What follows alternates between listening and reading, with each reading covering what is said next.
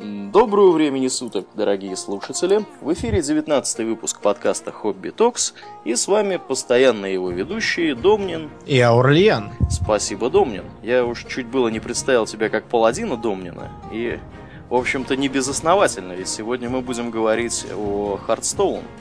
А да. это... Что это такое вообще? Ну-ка напомни. Это новая карточная игра от Blizzard, угу. которая является чисто компьютерной, то есть не имеет настольного отражения. И э, она знаменует собой новую веху в развитии ККИ на тему Варкрафта. Ну да, да. Ну, как известно, уже одна была коллекционно-карточная игра, но мы сейчас про нее тоже пару слов скажем, упомянем. А вообще, откуда вот как бы появились вот коллекционно-карточные игры? Что это такое? Я думаю, что Некоторые из наших слушателей вообще себе не представляют, что это такое, с чем это едят. Вот, там, в дурака, может быть, умеют играть, а в коллекционно-карточную игру никогда, может, и не играли. Ну, я вполне могу понять этих наших слушателей, потому что я когда-то был на их месте.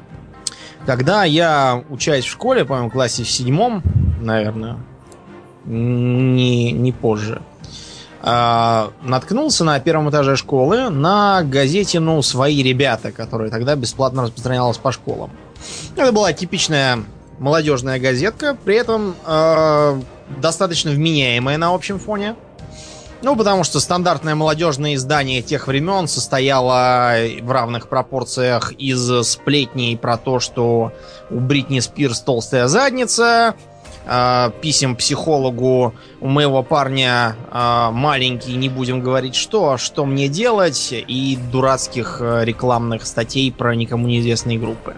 Ну, да, а это было довольно все, прилично. Что, все, что волновало публику, да? Да. А это была довольно приличная газетка. Она, конечно, грешила иногда истериками, типа «Ах, давайте запретим компьютерные игры, ведь в одном сочинении шестиклассник написал «Я сажусь за компьютер и большего удовольствия, чем убивать, не испытываю». А, я надеюсь, что люди, которые это писали, с тех пор поумнели и поняли, что а, какие-либо действия предпринимать на основании того, что некая школота чего-то там а, брякнула в сочинении, чтобы попонтоваться в своем воображаемом мире, не стоит. Так вот, там была такая статейка, которая начиналась с чего-то вроде э, «Белый маг послал вперед э, своих рыцарей, но красный маг бросил несколько заклинаний и отправил в бой своих гоблинов». Я как бы оживился при таком начале и выяснил, что статейка посвящена игре Magic the Gathering – которая, судя по тому, что было написано, игралась картами, и тем не менее там были орки, рыцари, эльфы, магия, и, в общем, все, все, чего я тогда искал от жизни. Потому что как раз тогда я заинтересовался фэнтези.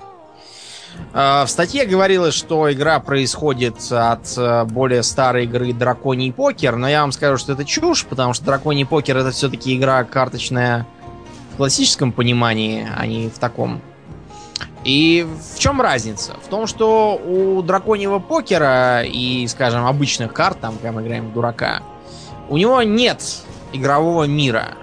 Как его нет, например, у Тетриса. Обратите внимание, это компьютерная игра, да, но у нее нет игрового мира.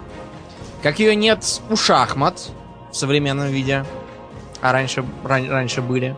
А вот, скажем, у настольного Warhammer а есть игровой мир.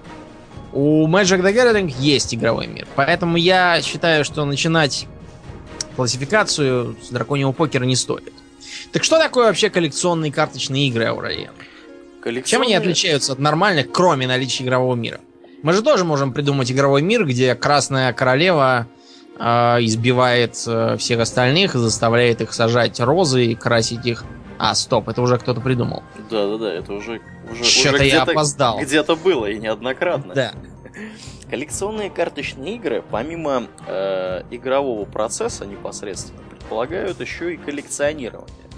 И, в принципе, этим они отличаются от обычных карт, потому что коллекционировать шестерку бубей или там туз треф как-то не очень Я интересно. возражу, я знаю, по крайней мере, двух человек, которые коллекционируют игральные карты. Обычные колоды по 56 штук разные. Как правило, всякие там хитрые, типа колода ныне покойного э, генштаба войск ГДР и тому подобных. Ну, тут имеется в виду немножко другое. Так, Э, поясни нам. Тут имеется в виду то, что в в коллекционно-карточных играх, в отличие от обычных карточных игр, э, карточки, они представляют собой какой-то уникальный либо персонаж, либо заклинание, либо что-то вот еще подобного рода.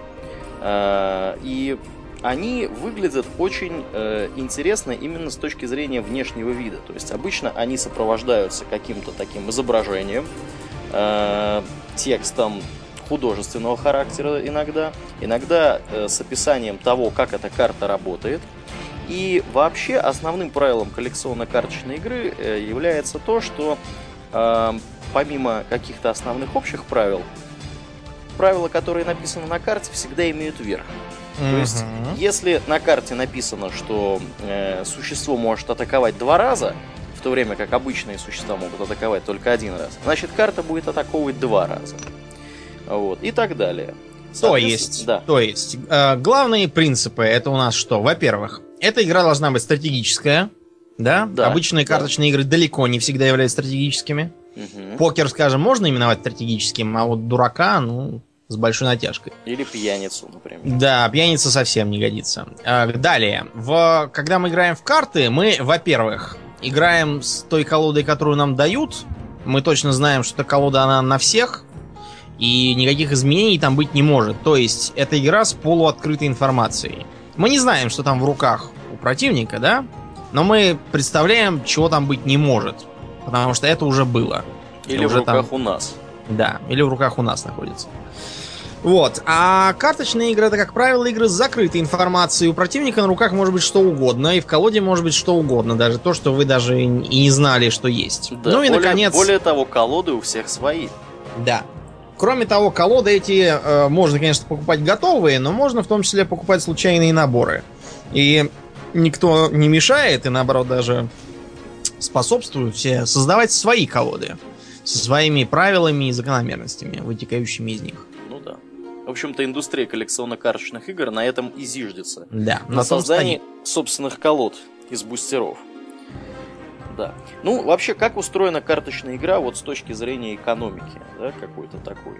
Э, вот есть обычно там с определенной периодичностью, если это популярная коллекционно-карточная игра, э, раз в год или несколько раз в год выпускаются определенные наборы карт, Из них составляются готовые колоды, которыми можно пользоваться прямо сразу.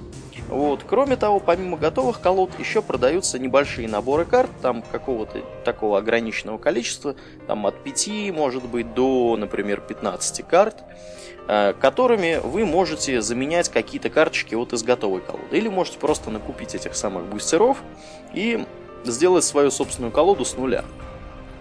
А, Некоторые э, коллекционно-карточные игры эксплуатируют эту тему еще дальше, э, в том плане, что позволяют приобретать специальные какие-нибудь там дуэльные наборы, э, наборы для быстрого старта, наборы для новичков, какие-нибудь стартовые наборы. А потом делят все карты на несколько уровней, э, значит, по опытности игроков, которыми будут ими пользоваться. Там наборы для новичков, наборы для продвинутых пользователей, наборы для экспертов. Вот. Э, Самый, пожалуй, популярной э, коллекционно-карточной игрой до недавнего времени, ну, я думаю, что на- сегодняшний день, наверное, это по-прежнему так. Хотя в будущем я не уверен, что, что и лидерство это сохранится. Ну, чем черт не шутит. Э, Остается, была и остается коллекционно-карточная игра под названием Magic the Gathering. Домнин, давай расскажем, как она вообще появилась и кто ее придумал. Придумал ее некий Ричард Гарфилд, который был, как ни странно, математиком. Э, Придумана была, считается, в 91 году, хотя на самом деле все это было гораздо раньше. Э, Просто сам Гарфилд пытался пристроить другую свою игру, и когда ему раз, наверное, 20 уже сказали, мы ее не купим, пошел вон, он э, не пошел, а достал из кармана Magic и показал ее э, издателям. Вот Magic как раз их заинтересовал, хотя назывался он тогда, кстати, не Magic, а Mana Clash. Э, Вот, именно из этого как бы вытекало, что там 5 пять цветов, и вот он, он на их противостоянии строил название и идеологию. Вот. А, кстати говоря, есть такая теория заговора, что пять цветов из а, Magic, они как-то связаны с пятью цветами злых драконов из АДНД. Да? Да, потому что они совпадают. И в некотором смысле они совпадают даже идейно, потому что драконы различаются. А, никаких обоснований нет, но такая теория есть, это я так. Так вот, э, Magic представляет собой достаточно типичную стратегическую игру, которая будет понятна, ну, наверное, всем, кто играл хотя бы в Command and Conquer какой-нибудь. По крайней мере, э, я могу вам, если бы была такая нужда, могу вам буквально за 5 минут набросать структуру карточной игры по Command and Conquer, которая работает по правилам Magic the Gathering. Она такая есть? Или, или ты Нет. ее из головы? Нет, я просто, просто я когда маленький был, я подумывал, нельзя ли сделать что-нибудь похожее. Э, Ну вот, скажем, про Дюну, да? Так. Вот. Оказалось, что очень легко можно, просто нужно, скажем, земли заменить на харвестеры и так далее. А, однако мы забегаем вперед. Игра строится вокруг концепции маны и жизни. Жизнь, э, как бы игрока, это то, то, что удерживает его в игре. Когда жизни у игрока не остается, она вся, вся уничтожена, игрок выбывает, его противник одерживает победу. Избавить противника от жизни можно двумя способами. Во-первых, нападать на него своими существами, а во-вторых, э, применять против него зловредные заклинания. А, Механика применения заклинаний и нападения существами сильно различается по пяти цветам. Цвета эти такие. Белый цвет – это в основном разнообразные людские государства и объединения. Это цвет порядка. Да, это порядок. А, Они сильны множеством маленьких существ, которые обычно друг с другом взаимодействуют, разными лечебно-воскрешательными заклинаниями, хотя изредка попадаются и убивающие заклинания, а также летающими ангелами, грифонами и тому подобными добрыми существами. Зеленый цвет – это что, Аурлиан? Зеленый цвет это цвет леса. Обычно в этих колодах много э, всяких мелких и не очень эльфов, э, звери разных сортов, Как А. правило, очень большие и зубастые. да, очень большие и зубастые. Отдельную категорию таких зверей составляют так называемые вирмы. Ну, это имеется в виду классическое, так сказать. Змей такой. Да, э, это, да, это такие змеи. Ну, типа, типа не драконы, но змеи. Но змей, да. Он без лап и без крыльев, он ползает, но тем не менее крайне опасен. Да. Какая магия у зеленых есть? Магия у них в основном направлена на увеличение э, здоровья и э, силы атаки своих существ. И э, иногда наносит э, директивный урон, там, например, какие-нибудь там рой пчел. Ну Вот. да. Как правило, директивный урон довольно маленький Ну да. по сравнению с другими, скажем, с красной. То есть идеология зеленой магии это жизнь. Жизнь и рост, Да. скажем так. А противоположную позицию занимает черная магия. Черный цвет строится на чем?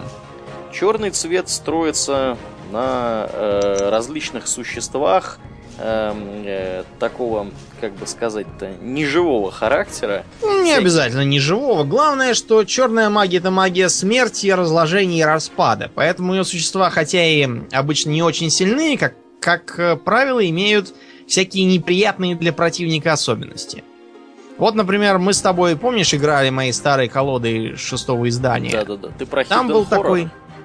Ну, например, да. Хотя я вообще говорил про зомби. Помнишь, Ага. там был такой? Gravebane зомби. Да, был такой. Что в нем было необычного? А он умел воскрешаться, по-моему, если я верно помню. Дело в том, что да, если его убивали или каким-нибудь другим образом отправляли на кладбище, он вместо этого ложился поверх колоды и оказывался в бою через два хода. Это, то есть, делало его почти неубиваемым, кроме редких и мощных заклинаний, которые убирают карту из игры вообще. Ну как да. будто ее нет. Или вспомним шаловливого полтергейста, как это на, Мгм. на русский переводится, который позволял блокировать существ с любым практически уроном, ну, за исключением тех, которые с пробивающим ударом. Даже летающих. Даже летающих. Особенно летающих. Да, особенно летающих, например, там, воздушного элементаля, который 4 на 4 был. Вот. И вот этот самый полтергейст успешно э, мог быть э, воскрешен э, при помощи уплаты одной единицы жизни. Да. Вот, весьма, весьма неплохая, так сказать, механика. Кроме того, черная магия славится разными заклинаниями, которые убивают на месте, ослабляют до инвалидности, эм, призывают всякую нежить, как расходный материал. Ну мешают противнику лечиться, э, тратят его жизни, э, передавая ее противнику и так далее. То есть это такая магия крайне э, хитрая. Одна из моих любимых по этой причине. Еще Что? одной из твоих любимых, наверное, является синяя магия. М, да, хотя по этой части, мне кажется, больше ты все-таки. Что же за синяя магия? Я больше по черно-зеленой По колоде. черной-зеленой колоде. Синяя магия это магия обмана, иллюзий и прочих других э, хитроумных каких-то Ментальных энергий. ментальных энергий, а кроме того, это магия летающих существ. Воды и воздуха. воды да. и воздуха, да. Ну, соответственно, там разные элементы воды, воздуха, всякие птицы, драконы, вот, дрейки, которые Magic Морские Gathering по- создания, ну да, в да, том да, числе. морские создания. А также и морские государства. Помнишь, какая была приписка к э, кораблю талосских мореходов? Ну Это да. купцы или пираты? Какая разница? Это Талос. Это Талос, да, так что а, они и то, и другое. Да, Или талосский торговец рассмеялся, и все вокруг проверили. Проверили кошельки. кошельки, да. Что из заклинаний предлагала синяя магия? Из заклинаний у них был э, всемирно известный каунтер-спел, который позволял э, отменить любое заклинание, в том числе вызов существа, э, кастование, ну, в общем, все что угодно можно было отменить. Дело в том, что игровая механика Magic the Gathering подразумевает так называемый стек.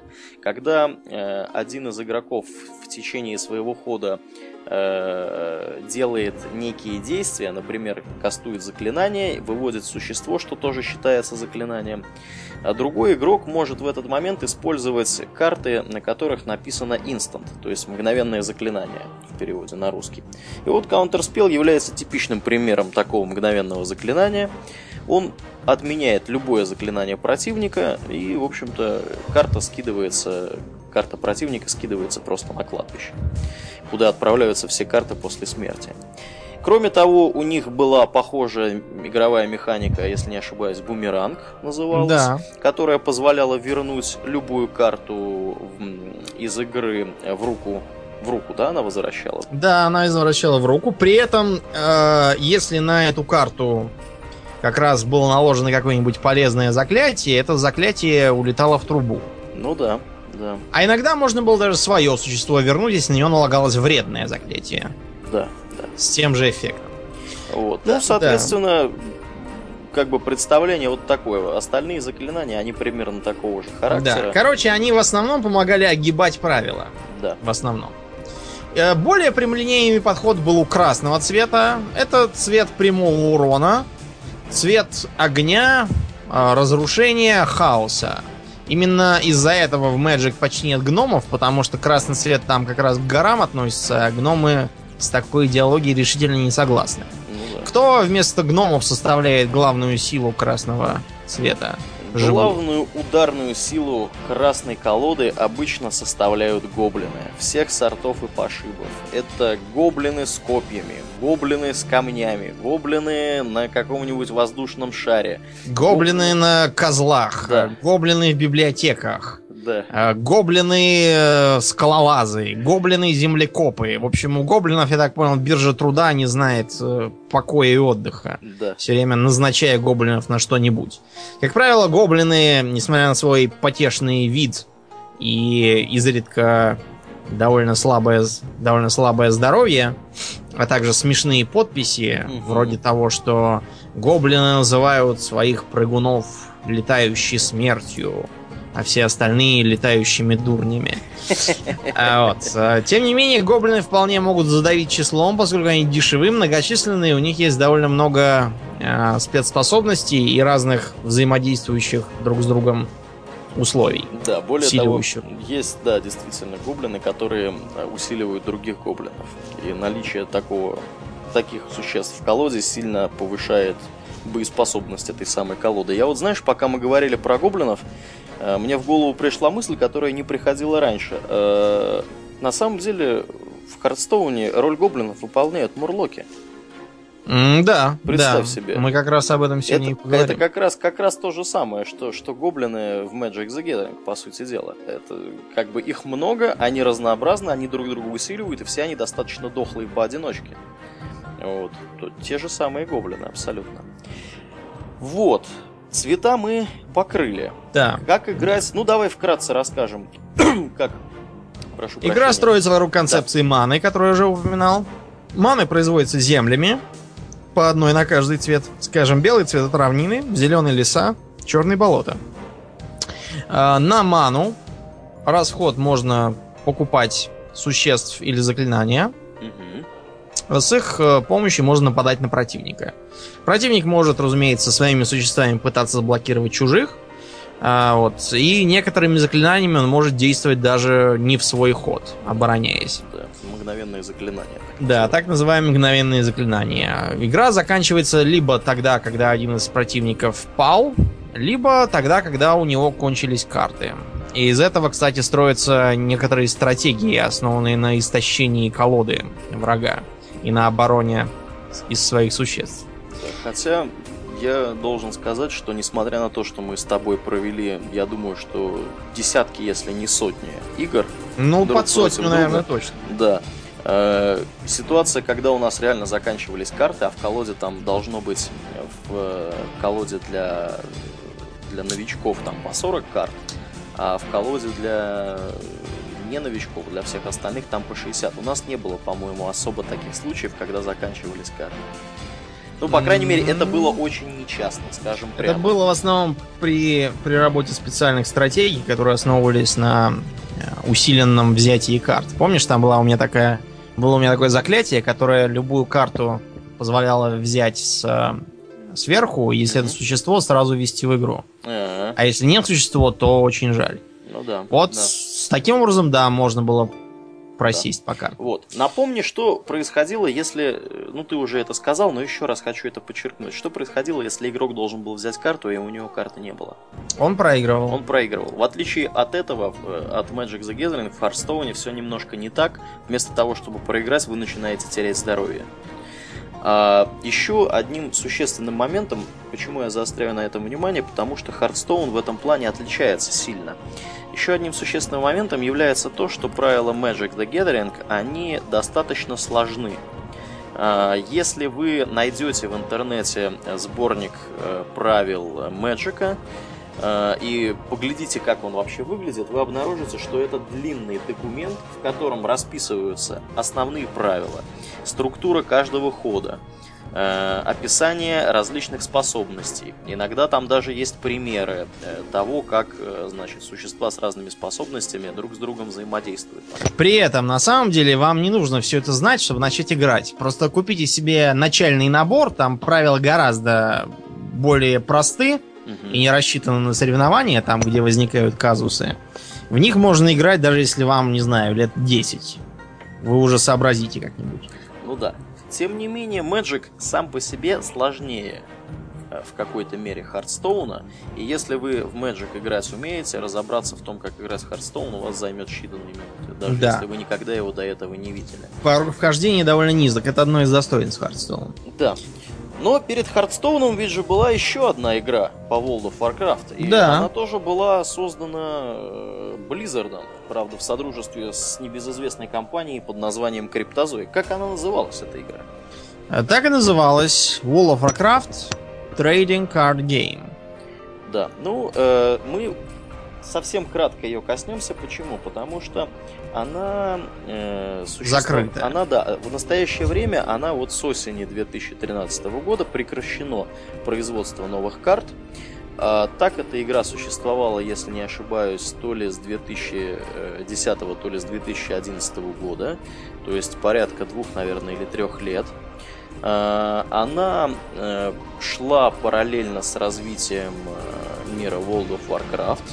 Карточки, которые можно было достать в бустерах WoW TCG, иногда содержали э, коды активации определенных существ в WoW. То есть можно было какого-нибудь там спектрального тигра э, достать карточку из бустера и, ввести, введя код, получить себе существо значит, какого-нибудь там пета или даже маунта в World of Warcraft. Э, да, в принципе, до сих пор можно в интернете на каких-нибудь сайтах найти э, вот эти вот продающиеся карточки с кодами. Э, соответственно, э, игра выходила 4 раза в год, э, было несколько выпусков стартовых, они были классовые выпуски, то есть, значит, там идея была какая, были специально подготовлены колоды, эм, для игры определенным классом. Идеология у WoW TCG несколько отличалась от Magic the Gathering за счет того, что... А, совсем отличалась, Ну, да. за счет того, что в отличие от Magic, где э, ваш персонаж, да, то есть считается, что в Magic игрок это маг, который посылает в бой своих существ и колдует заклинания. Вот. Он, в принципе, представлен э, на игровом поле только своей вот этим вот здоровьем, которое 20, 20 жизней. Вот. 20 же жизней, да, в Мэджике? По-моему, Жизнь да. в Мэджике 25 сегодня. А, 25? Да, А-а-а. конечно. Ну, ради бога, 25. Ну, в Magic е, кстати, еще одно отличие от Hearthstone а заключается в том, что в Magic е можно иметь больше, чем 25 да жизней. хоть 40, конечно. Если себя лечить постоянно. В Hearthstone е выше 30 нельзя, насколько мне известно. А, так вот, э, в TCG были герои. То есть были герои примерно так же, как в Hearthstone е. Им можно было вручить оружие, они могли биться точно так же. А, но все это было на бумаге. А, на самом деле трудно сказать, почему Blizzard приняли решение э, переходить да, от WoW TCG к коллекционно-карточной игре. Причем они даже называют Hearthstone не коллекционно-карточной игрой, а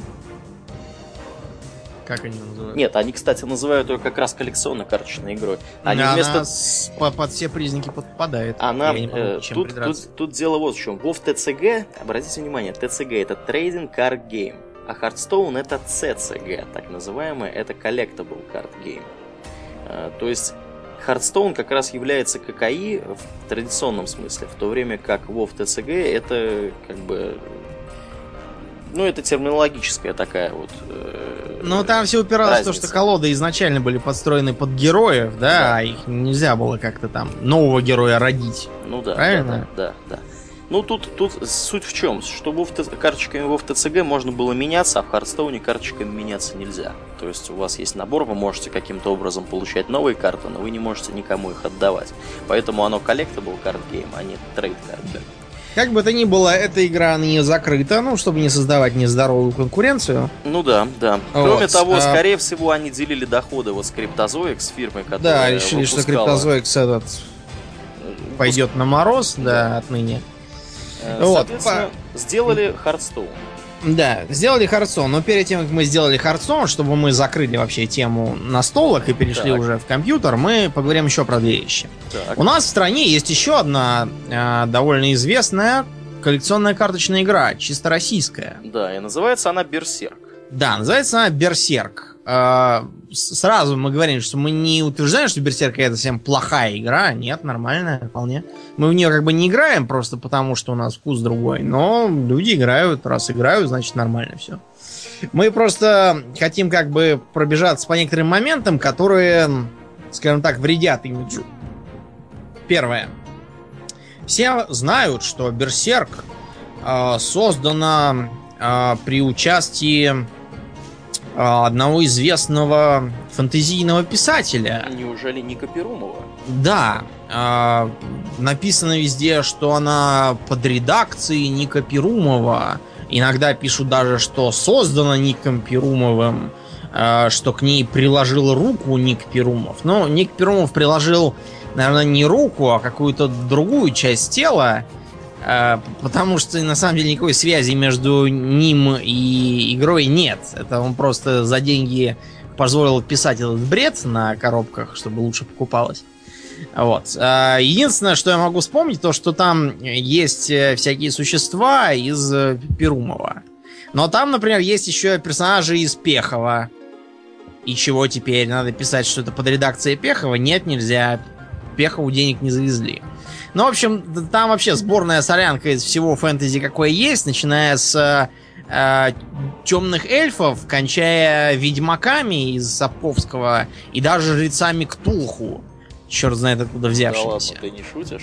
Я не шучу, так и есть. Слушай, я, я, мне захотелось неожиданно поиграть в эту игру, потому Ну, что я, я- не играл это- ни в одну игру, где И- есть ктулху. Я тебе, знаешь, я тебе дам потом почитать легенды. Значит, что касается лора Берсерка, то это э, притча в языцах, потому что э, пишут его, я не знаю, в перерывах, э, я не знаю, между какими-то другими занятиями люди, которым нафиг этот Берсерк не сдался.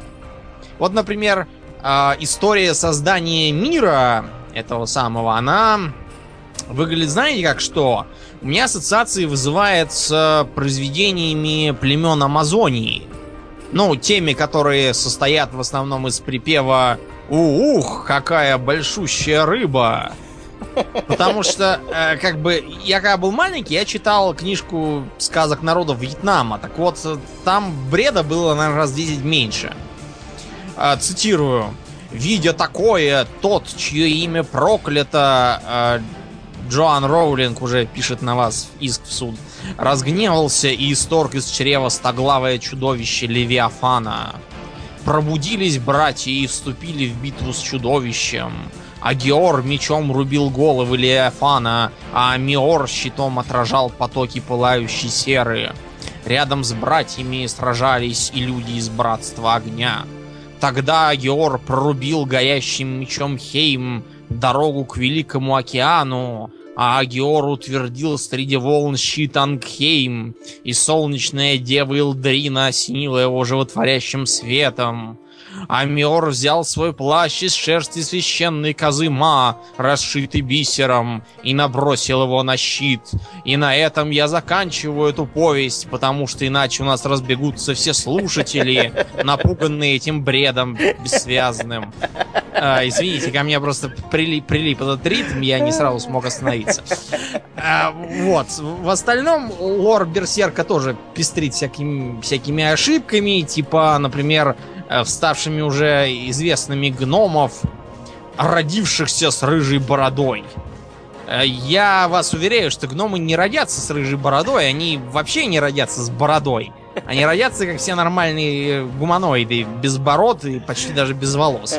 Рыжих или каких бы то ни было других. Ну, в общем, назаимствовали немало, скажем Да. прямо. Ну, в общем, успешно. Это же продается, продается. Ну и все, и хорошо. Ну, я объясню коммерческий успех э, коллекционно-карточной игры Берсерк.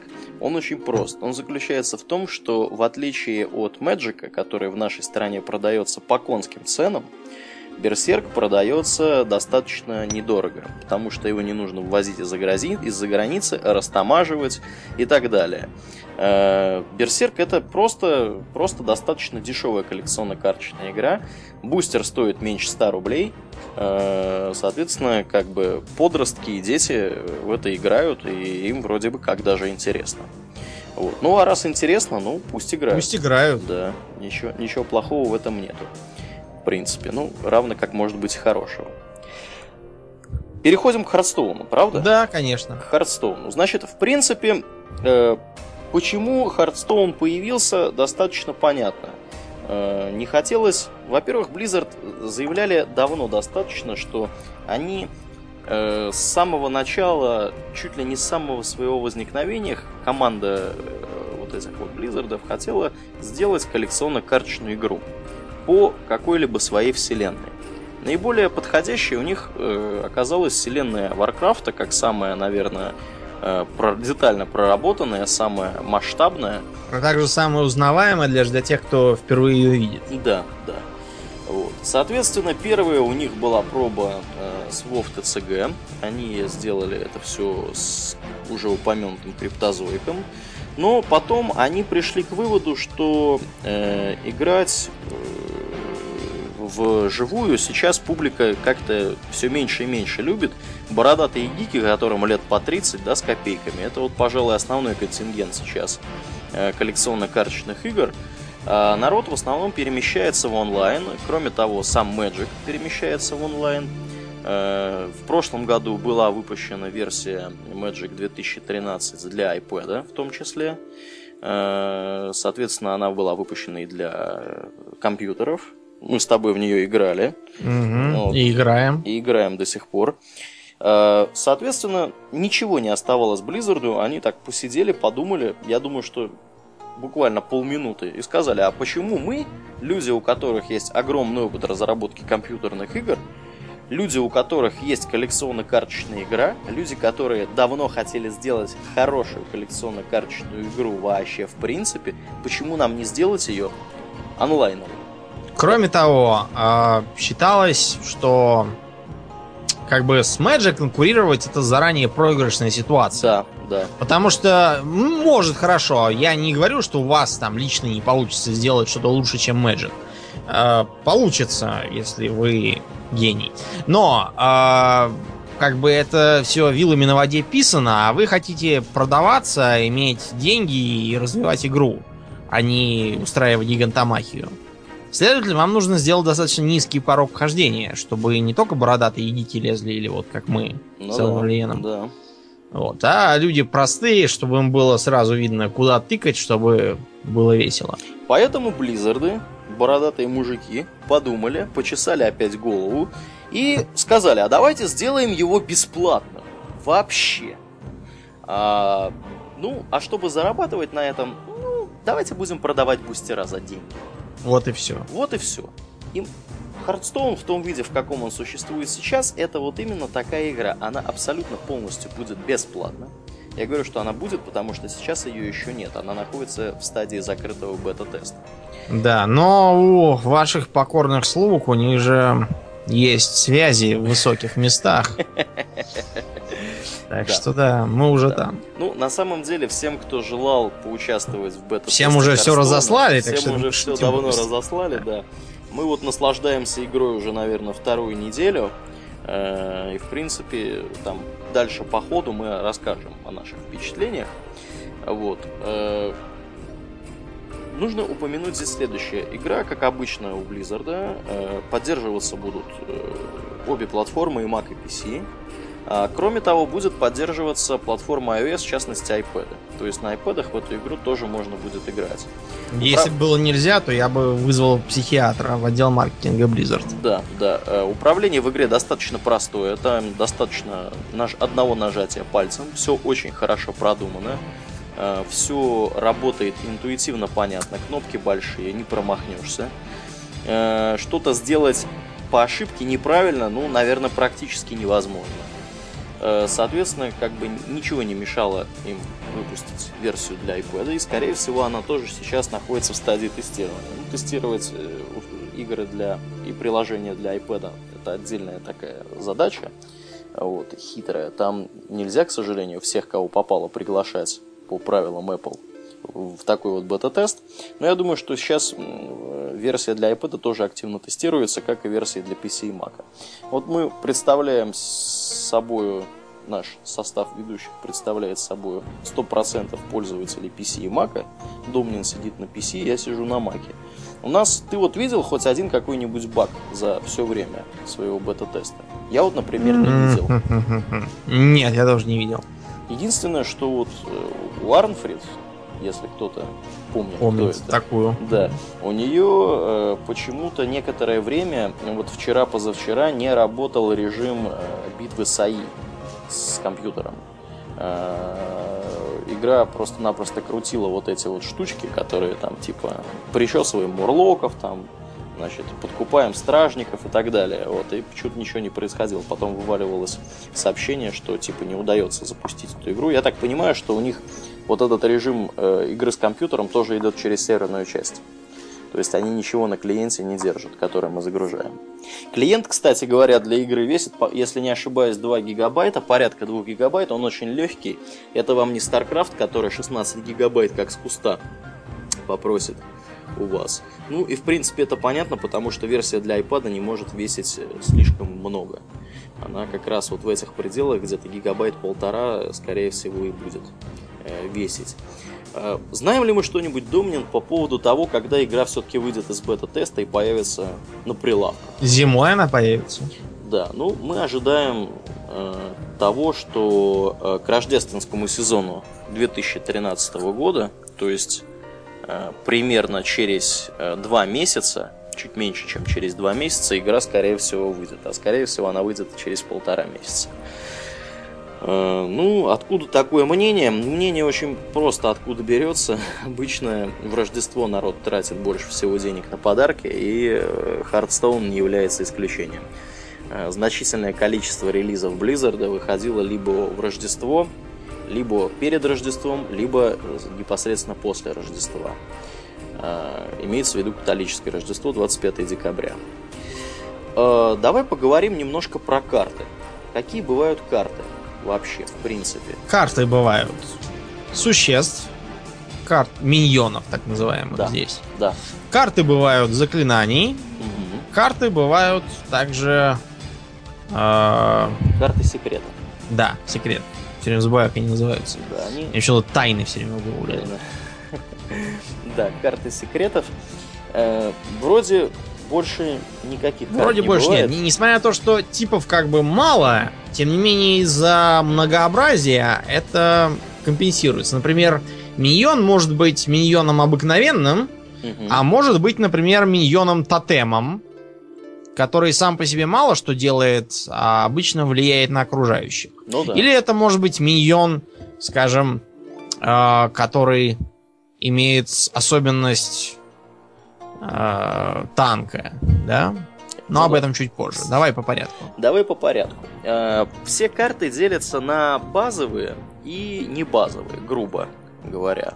А базовые карты это те карты, которые вы можете получить, если будете играть э, своими вот этими героями Э, и прокачивать их до 10 уровня. Ну, давайте по порядку. Значит, как начинается обычная игра? Игра начинается с того, что вы ее запускаете, вам выдают э, первого персонажа игрового, это маг Джейна Праудмур, и э, вас проводят через такой обучающий туториал, где нужно последовательно победить нескольких противников, естественно, компьютерных, э, 6 противников, начиная от Хоггера и заканчивая Иллиданом. А, при этом Хоггера победить достаточно несложно, и Ледана там, ну, нужно немножко э, по пошевелить, да. пошевелить мозгами. Ну, там тоже ничего такого сверхъестественного нету. Все сделано для того, чтобы вы почувствовали, что победа действительно вами была заслужена. Вот. А, маг обладает достаточно простыми умениями. Он позва- э, позволяет вам э, швыряться фаерболом за две маны. И там некоторые есть простые достаточно карты, которыми можно, собственно, противников своих прессовать. После этого вам открывается сразу несколько режимов игры. А, о режимах мы немножко попозже говорим. Я сейчас только упомяну э, о том, что это вообще, что за режимы, кратко. А, это первый режим это режим э, поединка, когда вы можете э, сказать, я хочу побиться с кем-нибудь из интернета. Вам подход, находят в интернете противника примерно равного вам по э, силам, по Но уровню, не по интеллекту. Да, ну по уровню, да, по уровню, скажем так, якобы каким-то сложным алгоритмом Blizzard умеет считать, что умеет считать ваш, так сказать, уровень умений. Откровенно говоря, в StarCraft этот уровень умений считается гораздо лучше. Да? Но правда, StarCraft, как мне показалось, он, он больше, он больше уже живет, поэтому, наверное. Так. Ну, скорее всего, да. Со временем это будет как-то меняться в лучшую сторону. Кроме того, помимо э, вот такого режима, можно в режиме практики поиграть против компьютера. Э, кроме того, есть такой режим, называется он арена. Эм, соответственно, играть можно либо базовой колодой, это колода, которая выдается вам в самом начале. Э, для каждого класса колода своя. Классов всего 9. О них мы тоже поговорим чуть позже. А, кроме того, есть возможность собрать свою кастомную колоду. Таких колод может быть не больше 9. Э, и карты из этой колоды, они собираются из вашей коллекции карт. Поначалу в коллекции карт будут только базовые карты, которые доступны э, при старте, э, скажем, игры. Э, в частности, для мага это будут очень примитивные такие карты, как Mirror Image, который за одну ману вызывает двух существ 0 на 2 с таунтом. Это прекрасное средство обороны, то есть э, игровая механика таунта не позволяет атаковать э, героя, который имеет существ с таунтом. Нужно в первую очередь атаковать существ с таунтом. Чтобы играть каким-то классом помимо мага, вам нужно победить в любом режиме, неважно, против компьютера или против обычного человека, нужно победить э, э, персонажа другого класса. То есть играете вы, например, против паладина магом, выиграли у паладина, тоже можете играть паладина. Всех персонажей можно прокачивать. Э, прокачка идет э, э, э такой вот полосочка стандартная RPG шная, заполняется, там, правда, никаких цифр нету. Э, как они, эти цифры, берутся, можно понять только приблизительно. Понятно, что за победу противникам дается больше, э, больше experience а, скажем так, чем за поражение. За поражение, кстати, experience тоже дается. Э, и кроме того, за победу над реальным человеком дается больше очков, чем за победу над компьютером. Ну, тоже по понятным соображениям, чтобы стимулировать вас играть против людей. Э, Кстати, да. против друзей играть вовсе невыгодно. Вообще, Почему? Вообще не дается опыта. Нет, опыт дается, я имею в виду, что не даются звездочки за победы. За три победы 10 рублей, да. Потому что иначе мы бы с тобой наиграли. Ну да. За день, да. Про квесты. Давай про квесты скажем. Э, в игре предполагается, что э, после, ну, после старта вы будете иметь определенное количество квестов, которые нужно выполнять. Ну, обычно они сводятся к тому, что вам нужно либо победить определенное количество игр э, для того, чтобы выполнить квест, либо победить какого-то специфического игрока, либо победить за какого-то специфического персонажа, да. либо насшибать определенное количество миньонов, либо насшибать. наоборот нанести игрокам урона да, и так далее. Да, да. За выполнение этих квестов дается в основном золотишко. Это местная игровая валюта. Э, помимо золотишка есть еще пыль, э, которая используется для э, крафтинга. В игре есть система крафтинга, о ней тоже немножко попозже поговорим. Возвращаясь к картам. Карты бывают, как я уже говорил, базовые и не базовые. Поначалу доступны базовые, но они доступны не все сразу. Играя каким-либо персонажем, например, магом, да, который вам дается в начале, и прокачивая этого персонажа, э, вы с каждым приростом уровня будете получать по две базовые карты. Какие-то новые, которых у вас еще нет. Э, соответственно, все эти карты, они, то есть изначально у вас открыто, если я верно помню, 10 из 20 базовых карт. При, прокачав персонаж до 10 уровня, вы открываете оставшиеся вот эти вот 10 карт недостающих. То есть все базовые карты после 10 уровня для данного класса у вас будут открыты. Помимо базовых карт, есть карты не базовые. Не базовые карты, они э, обычно выпадают из бустеров. И отличаются они чисто визуально тем, что у них есть камушек под картинкой, которая, значит, соответственно, есть на любой карте. Этот камушек бывает разных цветов, которые цвет отражает э, редкость карты. Карты делятся на обычные, необычные, редкие и легендарные. Соответственно, обычные с белым камушком, необычные с синим, редкие карты с фиолетовым камушком, а легендарные с оранжевым. Я упомянул про бустера, Домнин. Откуда берутся бустера? Их надо покупать? Да, но можно не только покупать, но и выиграть в результате какого-нибудь там квеста. Хотя я так думаю, что это на арене самом, можно получить. В самом начале. Да, на арене можно получить их. Я а, вчера. Э, да, поздравляю, кстати. Спасибо. А, что такое бустер? Бустер это эм, такой запакованный наборчик из пяти карт, которые, э, в общем-то, случайным образом в этом наборчике находится. Э, обычно, Домнин, сколько находится каких карт в бустере? А, в бустере находится, по-моему, Од... 6 карт, и одна из них редкая. Только 5. 5, и одна из них редкая. Одна из них редкая или лучше? Скажем. Да, может быть даже легендарная, она может если быть, вам повезло. Она может быть необычной. Нет, более того, даже не то, что одна редкая, одна необычная, как минимум. Угу. То есть может быть одна необычная, может быть одна редкая, может быть одна. Мне, видимо, везло. У меня все время редкие попадались, как редкие, минимум. да? О, да, тебе везло, потому что мне в основном валятся либо обычные, либо либо э, необычные. Хотя из, из легендарных Нет, из легендарных мне ничего не упало. Мне вот редко упало с тринтами. Карта для друида. Когда за 6 мана вызываешь трех тринтов 2 на 2 до конца. А хода. с тем, с э, Хайтингером Микаторком тебе же выпала? Она не легендарная? Она легендарная, но она мне выпала по другой причине. Мне ее дали потому, что я э, за реальные деньги купил э, А, два точно, бустера. вспомнил, да. А, значит, да, действительно, бустера, э, есть два основных способа их получить. Первый способ медленный, получать их за внутриигровую валюту, за золотые монетки. Золотые монетки накапливаются достаточно долго. Э, Один ежедневный квест дает 40 золотых монеток. Ежедневный квест обычно предполагает необходимость победить двумя, два раза каким-то классом. Э, Соответственно, э, за день можно вот, получить на ежедневных квестах, по крайней мере сейчас, 40 золотых монеток. Еще по 10 монеток дается за 3 победы над каким-то реальным человеком. Ну вот, за исключением побед на- э, за игры, в которых вы играете против своих друзей, как уже Домнин упоминал. Соответственно, три игры сыграли, выиграли, вам три монетки. Ну, там, если одну проиграли, потом следующую выиграли, все равно дадут. То есть не обязательно должна быть непрерывная серия. То есть монеток в среднем получается набрать где-то по 50 монеток за день, если не особо напрягаться. Один бустер продается за 100 монеток. За 150 монеток можно войти на арену. Про арену э, тоже немножко попозже поговорим.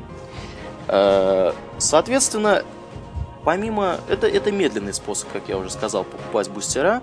Быстрый способ покупать их за реальные деньги. Самый дешевый набор э, бустеров, ну, точнее, вот этих вот продающихся, они продаются там пачечками за разную сумму, разные как бы количество бустеров. Ну, понятно, что с ростом суммы бустеров будет больше, э, там скидка будет определенно идти.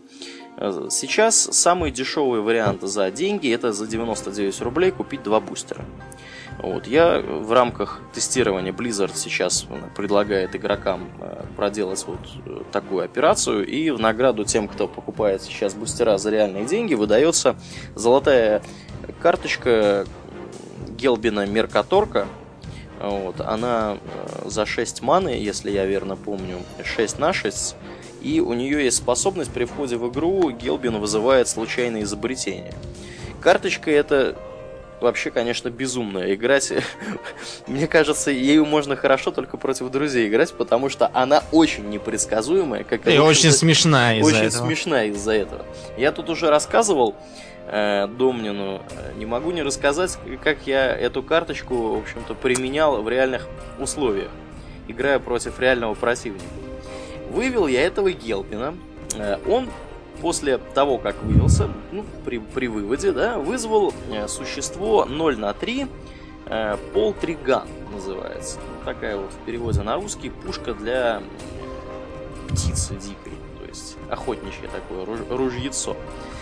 У этого ружьеца есть способность в конце каждого хода, или в начале, я уж сейчас точно не помню, оно превращает случайного миньона в... э, Случайного миньона. Нет, оно превращает случайного миньона в курицу. Один на один. И э, ржака была еще та, с этим полтриганом. Э, сперва он превратил, обратите внимание, случайного миньона. Сперва он превратил в случайного, случайного миньона моего в эту курицу. Я, я-то, в общем-то, надеялся, что он будет врага превращать. Нифига подобного. Превратил моего миньона. На следующем ходу он в курицу превратил самого Гелбина. А, Еще через ход он в курицу превратил вражеского миньона к моему великому ликованию. Потом количество миньонов как-то подиссякло.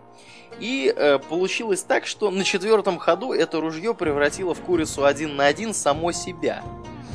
Вот. На этом я решил, что Гелвином Мергаторком я, пожалуй, особо больше играть не буду. Но справедливости ради следует сказать, что в одной из последующих игр, когда я колоду не успел перетряхнуть, э, он все-таки вызвал полезную какую-то хреновину, которая в конце хода лечила случайного своего миньона на то ли на 3 единицы здоровья, то ли на 2, то ли на одну. В общем, то, что он вызовет, всегда непредсказуемо и невероятно весело. Вот. Но, к сожалению, не всегда это гарантирует э, успех, скажем так. э, у того, кто этого Гелбина выводит. Ну так вот, мы говорили про бустера. И про карточки. Э, мы упомянули э, то, что есть, мы уже два раза упомянули как минимум, что есть такой режим игры, как арена. Э, этот режим игры достаточно специфический. Всего существует, по большому счету, четыре режима игры. Первый режим это режим игры со случайным соперником, который примерно равен вам по силе. Второй режим это режим игры для режим игры с компьютером. Третий режим это вот как раз арена. Четвертый в неявном виде, который присутствует, это возможность поиграть с друзьями, которых вы знаете там по Battle тагу или еще каким-то образом. Арена, она, Домнин, чем отличается от остальных режимов? Ну, во-первых, в нее нельзя просто так играть, кроме первого раза, разумеется. В нее, чтобы пройти, нужно заплатить 160, по-моему, рублей местных. 100, 150. 150 рублей, да. да. А, Далее в нее можно играть, наверное, до бесконечности, но а, главное это не проиграть три раза. Да, ну на а, самом сколько... деле не до, беско... не до бесконечности, до 12, до 12 побед можно играть. Ну да, до 12 я пока еще не доходил.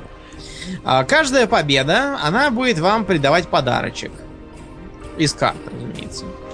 То есть в ваших интересах побеждать побольше, а проигрывать поменьше. Тогда и приз будет посолиднее за ваши деньги.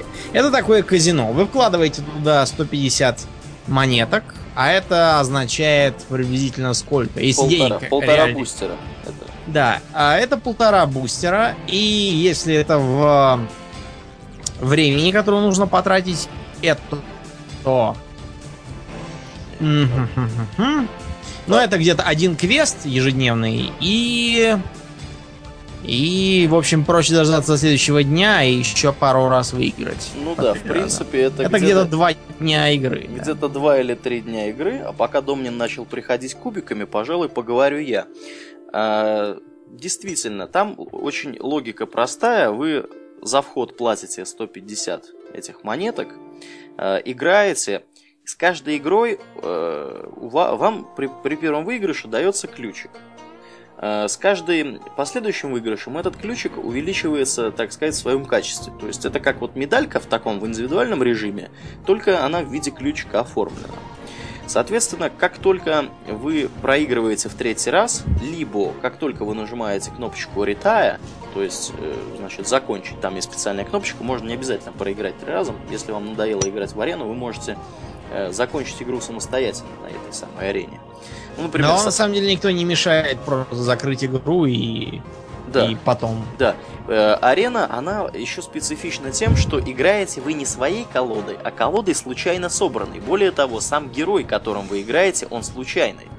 Вам предлагают выбрать одного из трех героев, которые, значит, случайным образом э, вам были предложены. После этого вы должны будете э, собрать себе колоду. При этом в любой момент вы можете остановиться и продолжить позднее. То есть пришла там, условно говоря, ваша жена или ваша мама или ваша бабушка позвать вас покушать. Вы можете остановиться и продолжить с этого же самого места в следующий раз, когда зайдете в игру. Ничего... А можете сказать, бабушка, я потом поем сам, я уже взрослый. Да. Продолжить играть. Да, это один из вариантов. Соответственно, э, Дальше, как я уже сказал, вы должны собрать колоду. Коло... Э, это выглядит следующим образом. Вы 30 раз будете выбирать из трех случайным образом подобранных карт. Э, одну нужно выбирать каждый раз до тех пор, пока вы не наберете 30. Карты самые, самые разные. Некоторые карты могут быть для вашего класса, некоторые карты могут быть нейтральные, некоторые карты могут быть вообще для чужих классов. А, на арене, как показывает практика, э, совершенно непредсказуемые карты возникают. Маг может играть картами разбойника какими-то отдельными. Разбойник может играть картами друида, которые ему подходят по логике. Вот, и так далее. После этого вы можете начинать играть. Э, соответственно, играете, играете. Игровой процесс ничем не отличается от обычных поединков э, вне арены. А, самое интересное начинается, когда вы либо проиграли три раза, либо когда вы э, решили закончить играть на арене. Ты вот, кстати, Домнин, до какого максимально доигрывал? Сколько у тебя было побед на арене? Одна. Одна, да? Ну вот у меня, я два раза успел сыграть. Я в первый раз один раз тоже победил, а второй раз я победил три раза. А, сразу должен сказать такое вот наблюдение. Э, чем больше вы выигрываете, тем больше вероятность того, что награда будет лучше. Когда я выиграл в первый раз, мне дали, э, значит, эм, как это выглядит? Это выглядит вообще очень интересно, когда вы заканчиваете играть на арене. Вот этот ключик, который у вас там лежит, он так... Он от, отпирает замочек? Отпирает замочек, и из него вываливаются пять таких вот коробочек, таких трясущихся, в которых лежат призы. Э, что может быть в такой коробочке?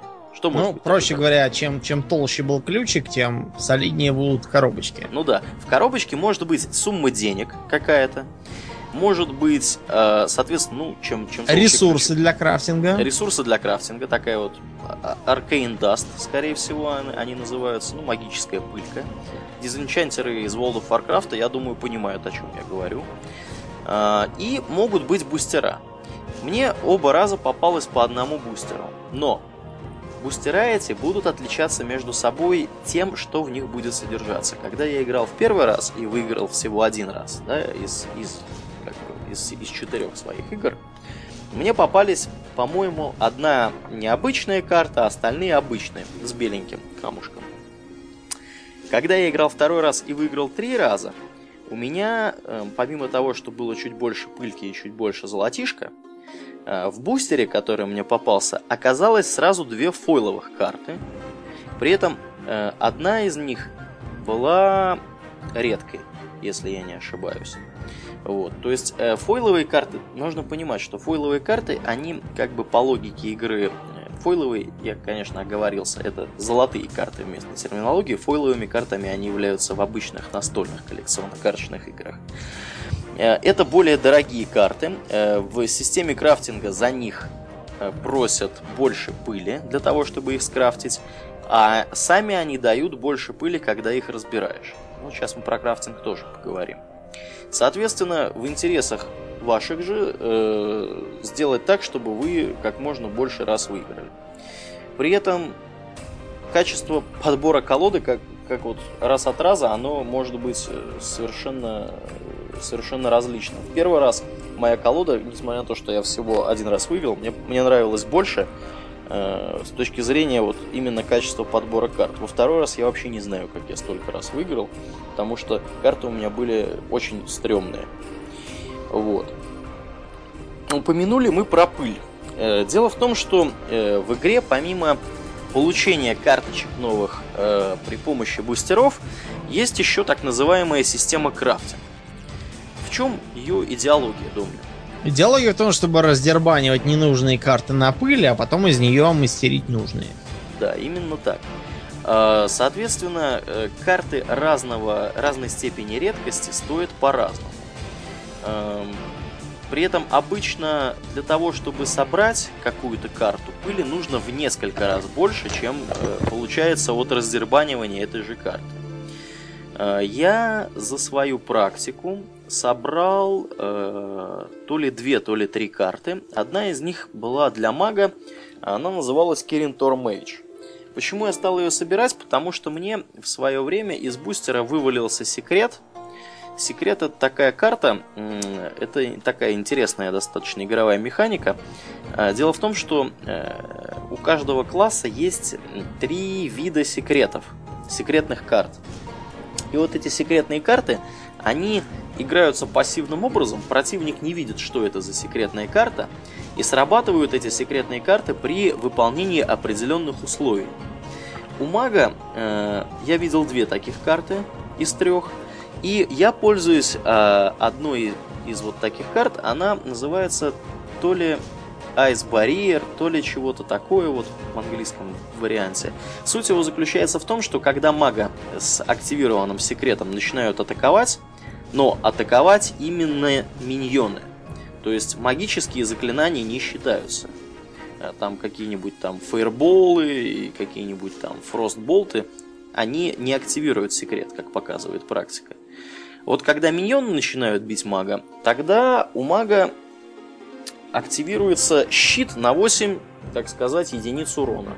Это достаточно жирно, с учетом того, что у всех персонажей по 30 здоровья, и больше 30 здоровья настакать нельзя. Вот. И, э, в общем-то, эта, эта штука весьма помогает. Меня она несколько раз спасала от поражения именно вот из-за того, что у меня был вот этот вот ледяной барьер. Так вот, почему я, собственно, Керенторовского этого мага стал крафтить? Потому что Керенторовский маг имеет специальную способность.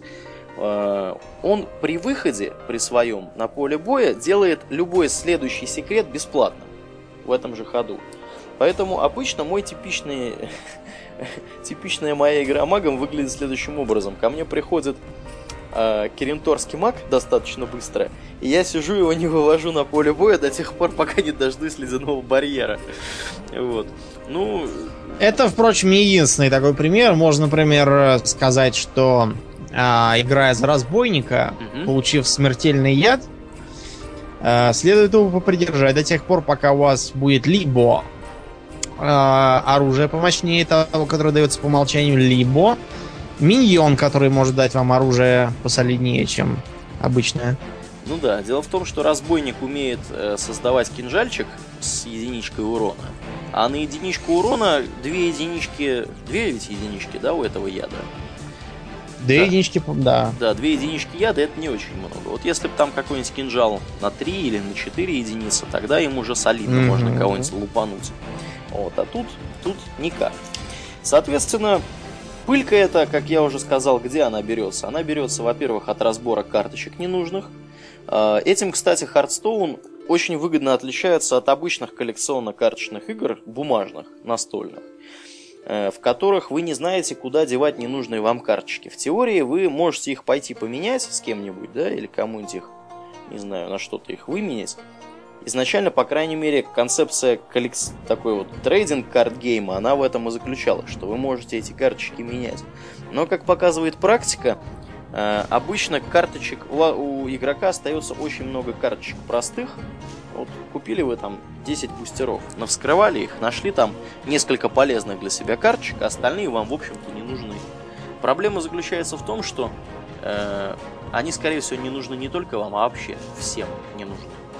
И сделать э, с ними вы можете там использовать их в качестве закладки или там, не знаю, еще для чего-нибудь, куда-нибудь их применить, но никак не для пользы дела. Здесь эта ситуация полностью обходится тем, что ненужные карточки вы можете разобрать в пыль. А, но тут нюанс какой. В пыль можно разбирать только не базовые карточки. Базовые карточки в пыль не разбираются. То есть карточки без камушка, к сожалению, раздербанить не получится. Ну, точно так же, как у вас не получится распороть свои трусы на лоскуты и сшить из них фраг. Ну, типа того, да. Кроме того, вторым способом получения пыли является э, вот, победа на арене. Там вот в числе наград тоже определенное количество пыли обычно дается. За квесты, по-моему, пыли не давали, насколько я видел. Ты не Нет, видел? за квесты не давали, на арене только могут дать пыли. Да, да. Ну вот на арене или разбор карточек. Да. Вот. А, кроме того... Жаль, что нельзя ночью а? разбирать чужие карточки, подкравшись с кусачками. Разобрать чужие карточки. Да. да. А, кроме того... Мы же с тобой специалисты по разбиранию чужого и утаскиванию ночью. Но мы не будем больше говорить про эту пару нашей бурной молодости. Да уж. Э, не подумайте, что плохого. На там... самом деле мы не срезали провода там или что, мы да. все делали благородно. Дело в том, что рядом с дачей Аурлиена... Так, все, стоп. Все, стоп. Ладно, все. Я про деревья, а не про... Да, да, про деревья. Он про деревья. Все, все правильно. А, про что я хотел поговорить? Я хотел поговорить еще об одном э, как бы моменте, который нам дает система крафта. Дело в том, что в режиме крафтинга вот этого вы можете поглядеть, а какие вообще карточки бывают для того или иного класса или нейтральные. Карточки. То есть, проще говоря, вы можете подумать, они как бы не составят ли мне план на колоду заранее ну, и да. целенаправленно добиваться именно этой колоды? Да, да, что в принципе достаточно разумно было бы. Э, как я уже сказал, карты бывают классовые. Э, нельзя играть обычно. Э, хотя, наверное, вообще можно. Я как-то вот не пробовал. Попробовать дать Чужими классовыми картами, Да. по-моему, не, не Вот и мне нельзя. кажется, что Тебе не нельзя. дадут. Вот и мне Тебе так не кажется. дадут. Да, да, да, да, да. Вот. И есть еще набор ка- карт, которые нейтральные. Нейтральные карты это обычно карты существ каких-то. Я, кстати, я никогда не видел в нейтральных картах оружия. И это Никакого объясняется, это объясняется тем, что из 9 классов э, оружием могут пользоваться только 5. То есть, например, э, маг или какой-нибудь варлок оружием не пользуются в принципе. Более того, там и заклинания я их не наблюдал.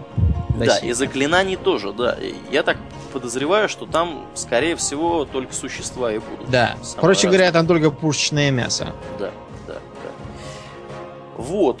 В общем, ну да, систему крафтинга мы покрыли Покрыли. полностью.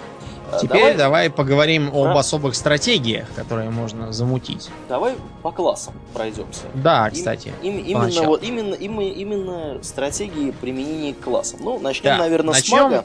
Хорошо. Потому что маг это первый класс, э, который мы имеем возможность наблюдать в игре. Мы, собственно, с него начинаем. Многие продолжают играть этим классом, потому что э, для него э, достаточно быстро там карточки набираются. То есть публика, публика предпочитает играть, как они считают, более сильной колодой. Ну, в принципе, поначалу это действительно так. Маг это достаточно универсальная, сильная колода. На что вот Домнин маг делает упор? Как ты считаешь? У него разнообразные заклинания, которые наносят прямой урон. Это Мгм. раз. Кроме очень, того, очень у него много есть- таких заклинаний. Да, некоторые заклинания контроля, превращая противника в барана. Мгм, Вот также у него есть некоторые заклинания, которые создают существ. Для того, чтобы создать живой щит. Ну да, да. Кроме того, он может иногда за две единицы маны наносить единичку прямого урона кому хочет. Да, это специальная способность. Дело в том, что у любого героя есть своя специальная способность. У мага именно вот такая. Она называется то ли Fire Blast, то ли Fireball, то ли как-то что-то там. Что-то с огнем, короче. Что-то с огнем связанное, да, и за две единицы маны маг может приложить э, кого-нибудь на одну единицу урона. Причем, в отличие от охотника, который может за две единицы мана нанести две единицы урона непосредственно своему герою своего противника, маг может бить не только героя, но и любого, в общем-то, миньона. То есть это более гибкий получается такой вот, более гибкий, более гибкая способность, но э, с потерей урона. Не две единицы, а всего лишь одна. А, Ну да, ты в принципе, в принципе ты упомянул достаточно много стратегий мага. Это и полиморф, который превращает в барана существ. Например, вывели какого-нибудь гиганта 10 на 10. Или я сегодня, знаешь, с кем бился? С кем? В первый раз видел такой вот тип огненного элементаля. А, Забыл я, как он называется. Прист играл этой, этой картой. Это, по-моему, базовая карта была. У нее спа- специальная способность заключается в том, что сколько у этой карточки здоровья, столько же у нее и повреждений. Она Мгм. может наносить. Маг играл ее очень интересно. Не Маг, а Прист играл очень интересно этой карточкой. Он ее вывел, бафнул ее чем-то, бафнул ей здоровье, а потом еще э, наложил карточку, которая здоровье на 2 умножает. И он получил в итоге существо 10 на 10. Вот, которое я успешно превратил в барана. Ну, обычно маг превращает в барана либо существ с большим количеством здоровья, либо существ с большим количеством здоровья и таунтом, либо существ э, с большим количеством здоровья и баблом. Да, вот как, например, Stormwind Champion Да. вроде бы как имеет такую вот гадкую... Нет, Storm чем имеет другое. А, Ты- плюс, плюс один, плюс один, он Да. 6 на 6, да. Я забыл, как называется. То ли Арджин, что-то. Ну, в общем, короче, товарищ, который то ли 6 на 5 из бабла. 6 на 5, да, у него есть и таунт, и бабл, да. да, Там да. такая таурениха с- в доспехах. Ну, там две карты. Там вот Таурениха это с баблом, а есть еще чувак в доспехах с таунтом. Вот он мне нравится меньше. Потом еще достаточно гадкая карта, э, не та, которая 5 на 4 гоблин, да, э, с таунтом, а та, которая 3 на 5 э, Тролль. тролль, тоже с таунтом. Да. Shield Маста. Шилдмастер Такой там какой-то есть, там, да. какой-то там шилдмастер. А вот он Который обычно... говорит, а ха-ха-ха, мон. Да, да, да, да, да. Когда нападает. Это Вот. мы знаем. Это обычная цель, кстати говоря, для моего полиморфа, потому что его достаточно тяжело проламывать. Обычно э, в колоде у мага, ну, по крайней мере, у меня, у моего мага, не очень много существ с большим количеством здоровья и урона. А ломать его в несколько приемов, э, скажем, водным элементалем, у которого 3 на 6, и заморозка, это удовольствие сомнительное. Я хотел еще заметить следующий момент. Маг, э, помимо того, что ты упомянул, еще делает упор на заклинание э, с заморозкой. Э, в частности, у него есть заклинание, которое морозит абсолютно всех вражеских юнитов. У него есть заклинание, которое позволяет нанести 3 единицы урона вражескому юниту или герою и заморозить его. При этом заморозка... Вот, кстати говоря, я вот не видел заморозки, пожалуй, что, наверное, ни у кого, кроме как у мага. Э, заморозка что означает? Она означает, что замороженный юнит, либо герой, на следующем ходу ходить не будет. Он будет находиться в замороженном состоянии. Если вас атакует большое количество вражеских миньонов, э, а у вас неким защищаться, то есть физически нету существ с таунтом, мало здоровья и вообще э, непонятно, что происходит, нужно потянуть время. Э, вот такая вот э, возможность вам предоставляется, вы можете всего за две маны заморозить абсолютно всех противников. Если у вас в руке две таких карты, то вы можете себя обезопасить на следующих два хода. А это, в общем-то, по харстоуновским меркам достаточно много.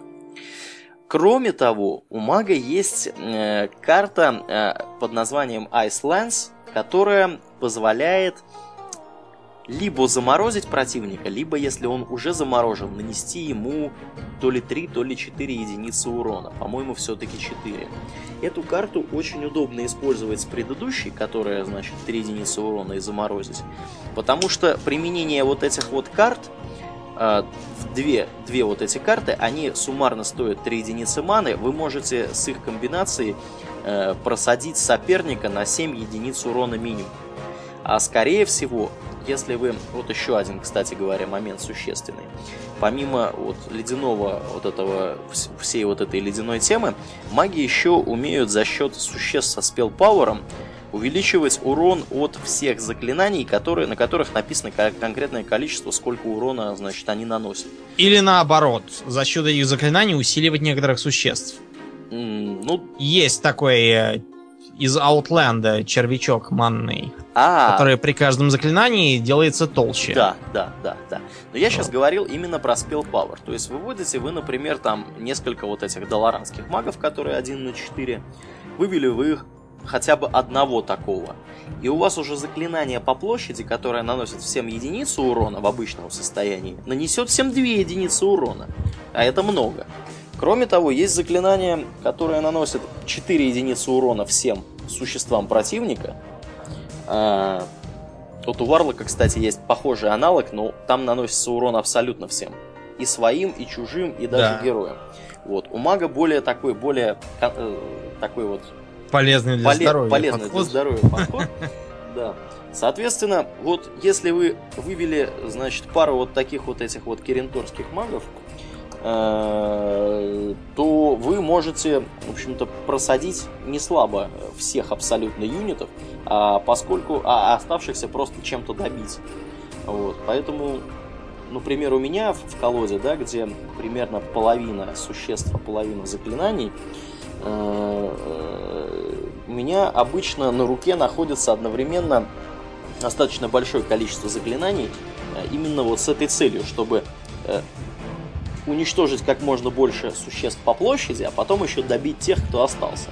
Это позволяет очень эффективно магу бороться с большими крупными существами, с какими-нибудь там гигантами, да, вот эти вот гиганты 8 на 8 или там даже 10 на 10, которые вообще безумные, их там практически никак нельзя остановить, кроме как либо подсовывать им существ с таунтом очень легких, либо вот так вот пытаться с ними бороться.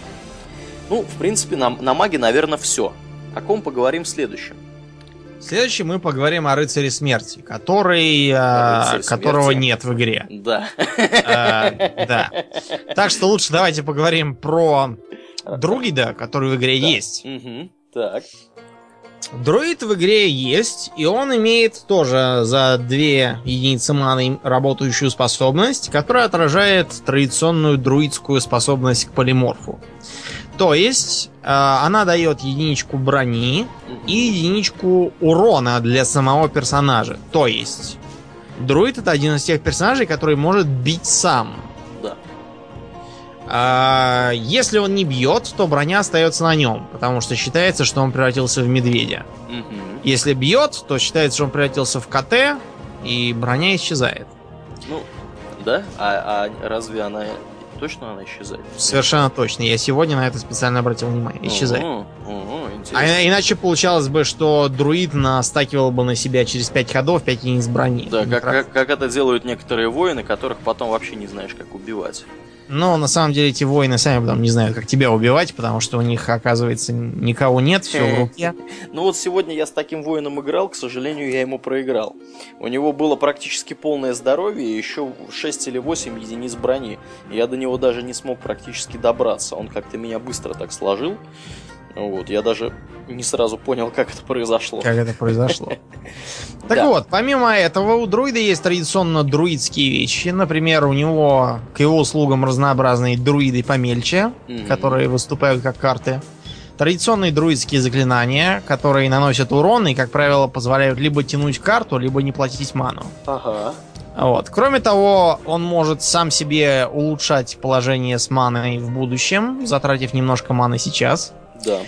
Вот, то есть создавать себе пустые ячейки под ману, которые будут заполнены на следующем ходу, и таким Либо- образом вырываться Да, вперед. Да, либо он может получать то ли одну, то ли две единицы маны Две, совершенно две. две, две единицы маны совершенно бесплатно, но только на этот ход. Вот, то есть это, это карточка, которая за 0 маны. Ну и, разумеется, он может лечиться. Плюс 8 к лечению. Да, это весьма, весьма солидный набор. Таких карт можно целых две утащить, то есть можно полжизни себя отличить на счет раз. Кроме того, на стороне друида выступают существа с таунтом, э, типа медведя там какого-нибудь 3 на 3. Ну, медведь этот есть у всех, Да, но у он- него есть, например, более полезный медведь, которого превращается друид.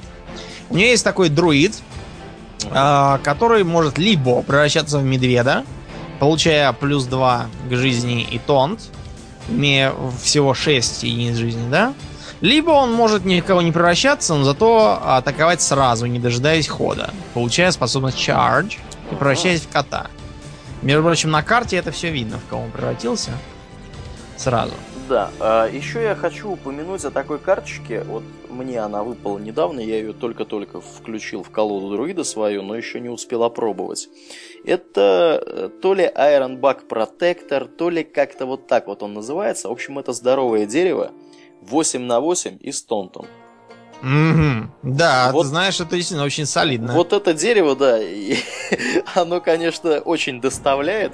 Я жду не дождусь, когда я смогу его опробовать реально в деле, потому что таких существ с тонтом я не видел еще. Мгм. Ну вот, можно, конечно, там какому-нибудь гиганту дать тонт. Кстати, у друида есть такие карты, которые добавляют плюс 2, плюс 2 Да. и тонт. Да, есть такие карты, Ну, действительно, вводите добавляют. Какую-нибудь дохлого мурлока, хобана, а он уже и не такой дохлый. Вот, и кроме того, все другие обязаны его атаковать перед тем, как бить друида.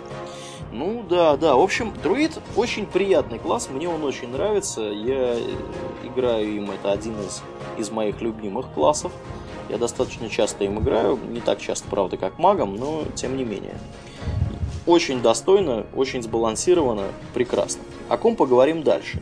Кого ты хочешь еще накинуть? Мы поговорим о монахе, которого тоже нет. Тоже нет. да. Черт. Что-то ни один класс, который мне интересен, не завезли. Но зато Давай лучше есть- тогда поговорим Да. о разбойнике. Я вот как раз хотел предложить то же Да. самое.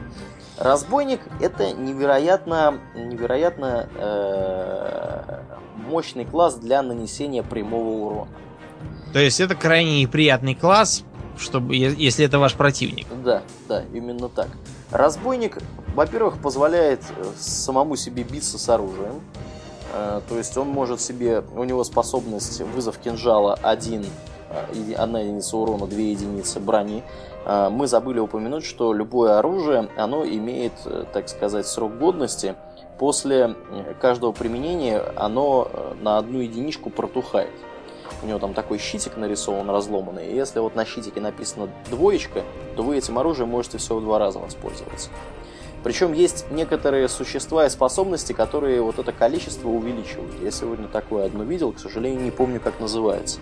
А есть, наоборот, существа, которые это количество уменьшают до нуля, причем сразу. Да. Кроме того, у разбойника есть способность, не способность, а э, заклинание, которое позволяет нанести урон абсолютно всем противникам, равный урону его оружия, при этом оружие уничтожается. Да. С другой стороны, у разбойника есть не только прямой урон, у него и много разных других хитростей. Во-первых, э, он может возвращать карты существ в руку противника. Более того, он может вернуть сразу все карты в руку. Да. Правда, свои тоже, но и чужие. Он умеет в том числе делать своих существ невидимыми. Невидимость означает, что их невозможно атаковать, пока они сами не атакуют. Да, вот у меня есть интересная история на этот счет. Бился я бился кем-то, разбойником. А, э, Игра была достаточно принципиальная, э, лидировал то противник, то я. И в конечном итоге получилось так, что у меня было мало здоровья, у противника было мало здоровья, у противника было несколько карт, три или четыре карты, но они были в сумме недостаточно их было, чтобы нанести мне фатальные повреждения. В итоге я э, вывел, а у меня было тоже какое-то количество, то ли 3, то ли 4, и получалось так, что у меня там урона выходило очень много. Кроме того, у разбойника еще было оружие у моего, и я сыграл вот эту карточку, которая всех своих существ делает невидимыми, то есть переводит их в стелс. Противник сразу сдался, он даже не стал разбираться, потому что атаковать этих существ, пока Он не в мог. стелсе, он не мог применять способности на них. То есть э, именно способности такие, э, при которых э, конкретное существо было бы целью, он тоже не мог. В это суть стелса. Кстати говоря, есть такое классное существо, Рейвенхольд, по-моему, Ассасин называется, или как-то так. У него, если не ошибаюсь, 7 на 5 со стелсом. Стоит 8 или 7 маны.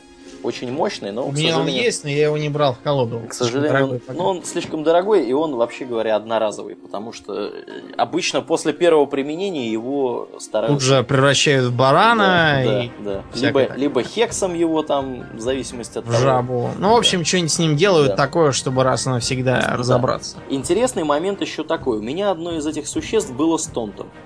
И меня мучил вопрос, а, собственно, как вот, вроде по логике, противник должен, миньоны противника должны атаковывать тех, кто э, с тонтом. А атаковывать мое существо с тонтом они не могут, потому что оно невидимое. Как вот в таком случае быть? На самом Сдаваться. деле... не. Сразу. Нет, дело в том, что э, тонт в этом случае не работает.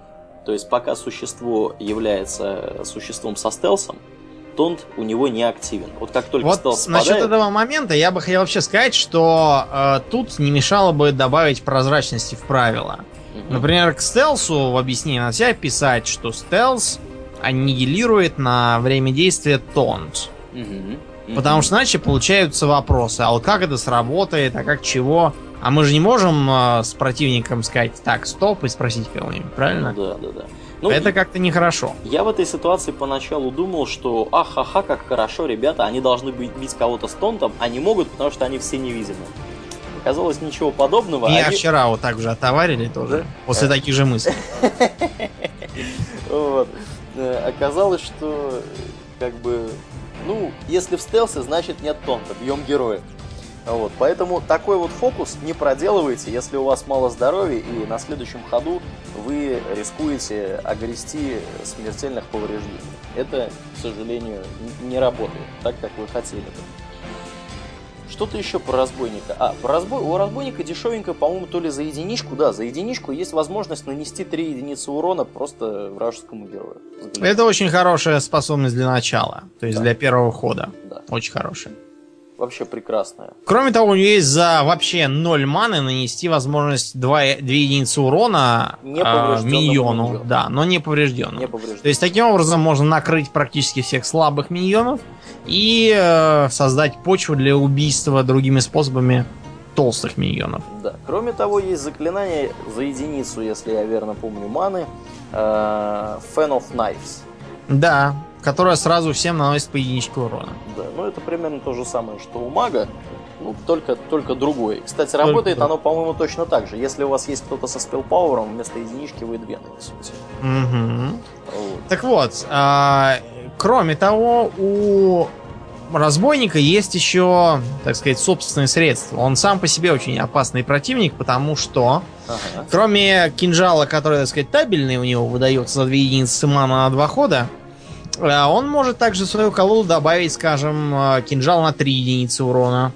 А этот кинжал на 3 единицы урона он может сдобрить ядом на еще 2 единицы урона и таким образом носить по 5 единиц урона за ход. При этом э, этот кинжал длится, по-моему, 3 хода.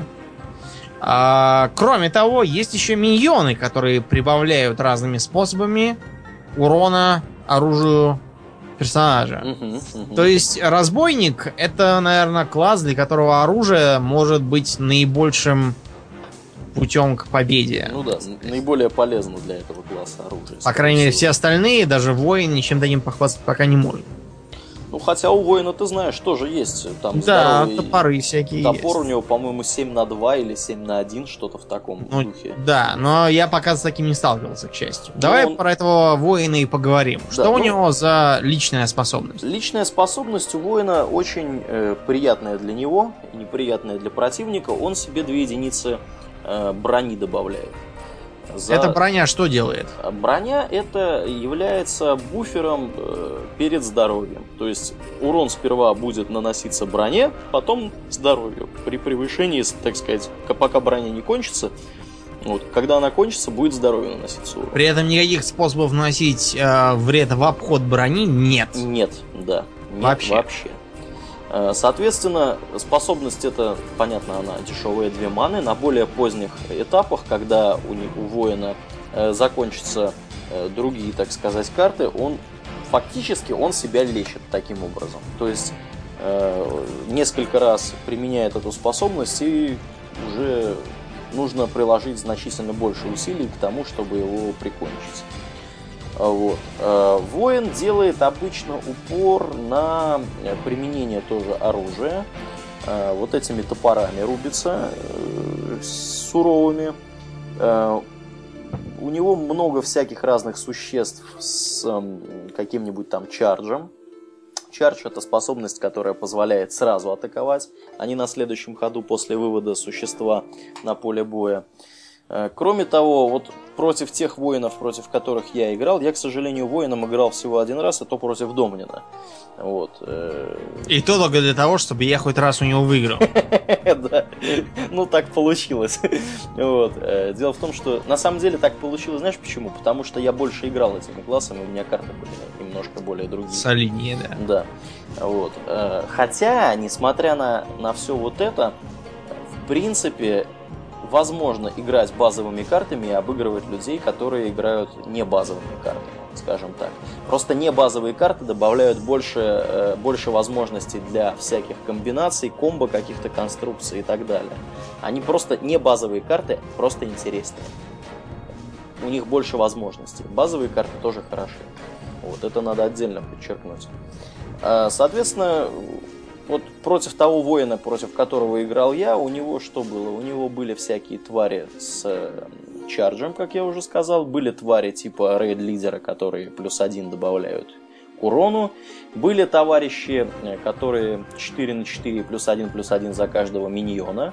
По-моему, они называются Сноу чего-то там рейдеры.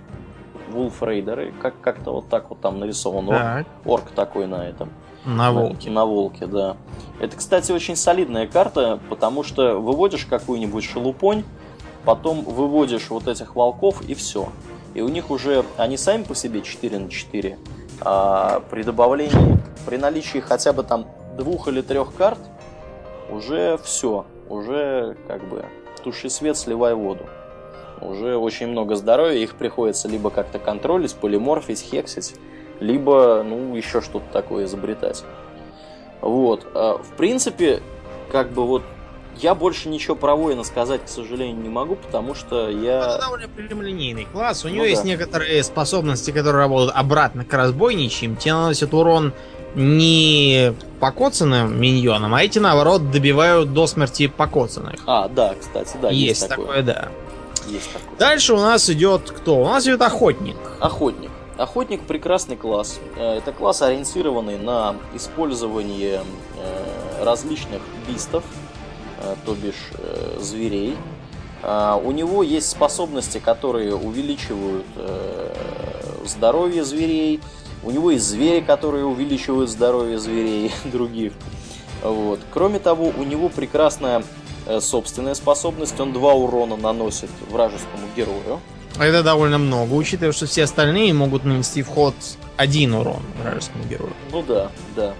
А, кроме того, охотник это единственный из классов, который имеет оружие дальнего боя. А, что имеется в виду? У него есть два, значит, один арбалет, а второй лук. Лук, по-моему, то ли 5 на 3, то ли 5 на 4, такой достаточно серьезный. А, Суть в чем? Суть в том, что при использовании вот этого оружия дальнего боя охотник не получает урона. Кого бы он ни бил. А, дело здесь вот в чем. Если вы бьете вражеского героя в течение своего хода, то обратного урона вы от него не получаете, потому что оружие активно только в ход того, кто ходит. То есть даже если у вражеского героя оружие есть, оно будет неактивно. Но если вы пытаетесь своим героем э, бить э, существо какое-то вражеское, то существо вам нанесет э, урон тоже. Э, соответственно, в количестве, в котором оно наносит урон. У охотника это не так. Охотник может этого избежать при помощи вот этих луков. Кроме того, у охотника есть заклинания, которые позволяют бороться с вражескими секретами. Э, в частности, вот у него, по-моему, есть заклинание с названием Флеер, которое уничтожает вражеские секреты. Э, против мага достаточно Да, очень. Будет. Ну, не только против мага. Секреты не ну, только да. у мага ну, есть. Да, много. да, да. Вот. Э, что еще у охотника есть, думаю? Есть еще у охотника. О чем следует да, упомянуть? Вроде все, больше ничего. Мы в группе нам говорили, что сейчас все подряд играют за охотников или священников, но я что-то охотников много не вижу. Более я, того, их говоря... вообще почти не вижу никаких. Да, я тоже, тоже их не вижу, несмотря на то, что класс очень интересный. Вообще, откровенно говоря, э, не, неинтересных классов я не видел в этой игре. Вот мне все классы кажутся интересными. Да, все классы, это верно. Вот на редкость, да, казалось бы, в самом World of Warcraft у меня было такое ощущение, что, например, мало кто играет варлоками. Потому что варлоков нужно еще поискать. Mm, ну нет, я с варлоками регулярно встречаюсь, хотя сам им не играю. Я имею в виду World of Warcraft, не Hearthstone. А, World of Warcraft, да. да, да там да, там, извини, там был просто... определенный дефицит. Здесь варлоков навалом. Они есть. А, кстати, да, варлоки. Давай про варлока. Да, варлоки. Что у варлока за способность такая? У варлока хитрая? есть способность, которая, ну, это его, собственно, классовая способность. Она заключается в том, что он за две единицы жизни берет карту из колоды. А, Почему это ценно? Несмотря на то, что как бы глупо карт карта и так дает каждый ход, а вот жизни она каждый ход с неба не падает.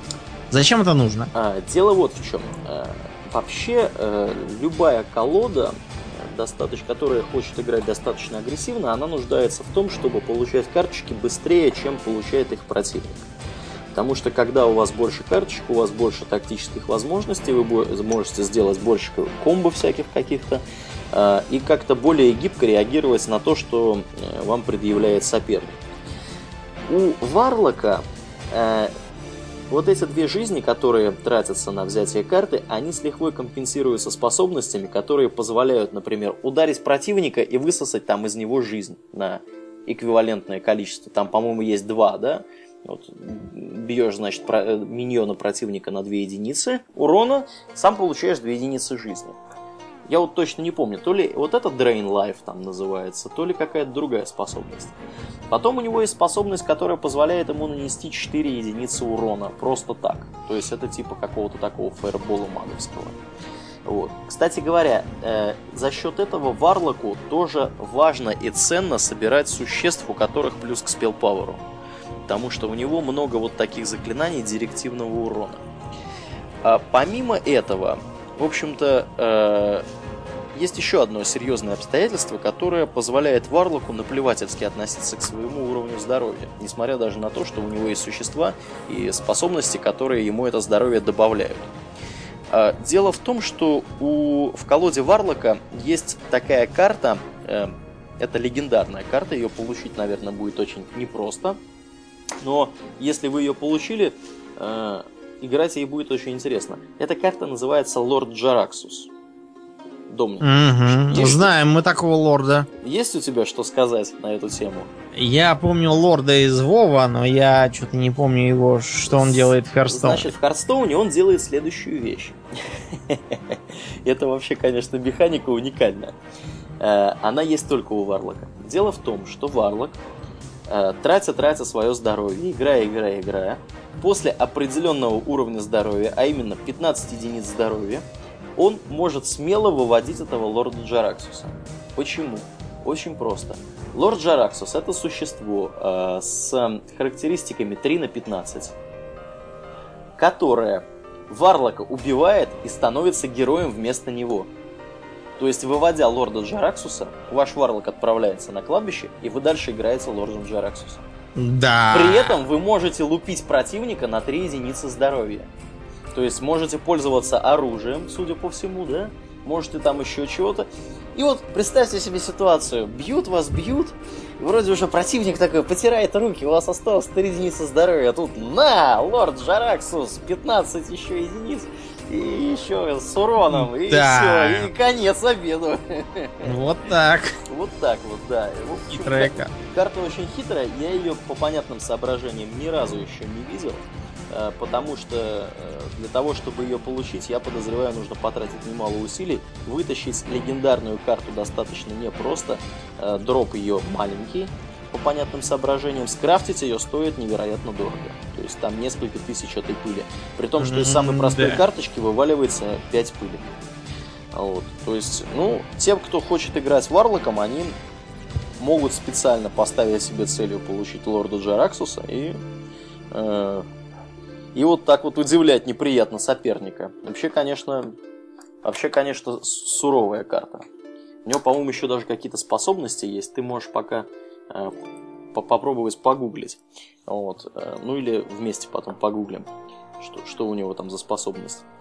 Э, о ком еще поговорим? На выбор. Паладин, жрец, шаман остались. Поговорим про шамана, как про такой класс простой, да, не, открытый, незамысловатый да. класс. Как а, полагается шаману. Шаман, как его, в общем-то, прародитель в World of Warcraft, э, много бенефитов и много пользы извлекает из использования тотемов. Э, у него есть способность э, классовая, призыв тотема. При этом тотем может быть разных видов.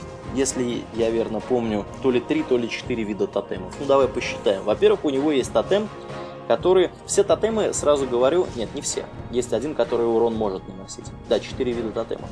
Первый вид тотемов это танковый тотем. У него 0 на 2 и тон. Второй тотем это тотем, который лечит в конце хода э, то ли одну, то ли две единицы здоровья, по-моему, всем. А может быть случайному какому-то миньону. По-моему, всем он лечит. Не помнишь? Не помнишь. Ну, наверное, Не наверное, помню. наверное, все-таки всем. У этого тотема 0.3 характеристика. А, есть тотем, который добавляет к спел Power. Откровенно говоря, на мой взгляд, один из самых фиг знает, ну бесполезных. Я, например, никогда не пользовался тем, что у меня бонус спел Power у шамана. Хотя наверняка это на, при более э, продвинутом количестве карточек это будет иметь значение. А, четвертый тотем это Searing Gorge тотем если я не ошибаюсь с его названием. Этот тотем один на один он может атаковать. А, соответственно, э, поскольку тотемы очень дешевые, то есть фактически он может призывать существо да, за 2 единицы маны, достаточно толковое существо по большей части, э, шаман извлекает много пользы от использования карточек в стиле Raid Leader, и э, карточек в стиле вот этих вот э, наездников на волках, которые, э, значит, получают бонус при выходе в поле от количества уже имеющихся на поле миньонов. Вот. Соответственно, с рейд-лидером если у вас там 3 или 2 или 4 тотема на поле есть, вы автоматически получаете достаточно серьезную такую вот силу, практически халявную, которой можете биться. Соответственно, даже ваш тонтовый тотем может биться при этом. Кроме того, а, некоторые тотемы, они не вызываются вот так, Да, а играются как обычные карты. Да. Например, ценнейший тотем.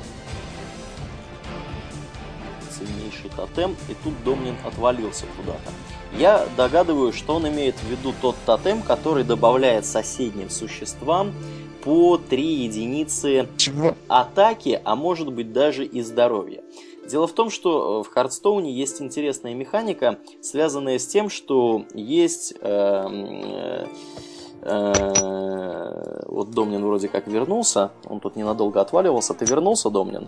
Да я не отвалился никуда, я все Ну, слышу. У тебя там, кстати, проверь, не запущены ли какие-нибудь торренты. Ничего мне не запущено. Странно, а то как-то ты у меня периодически куда-то отваливаешься, я Не сразу, знаю. сразу Ты у меня начинаю, не отваливаешься. вместо тебя начинаю говорить.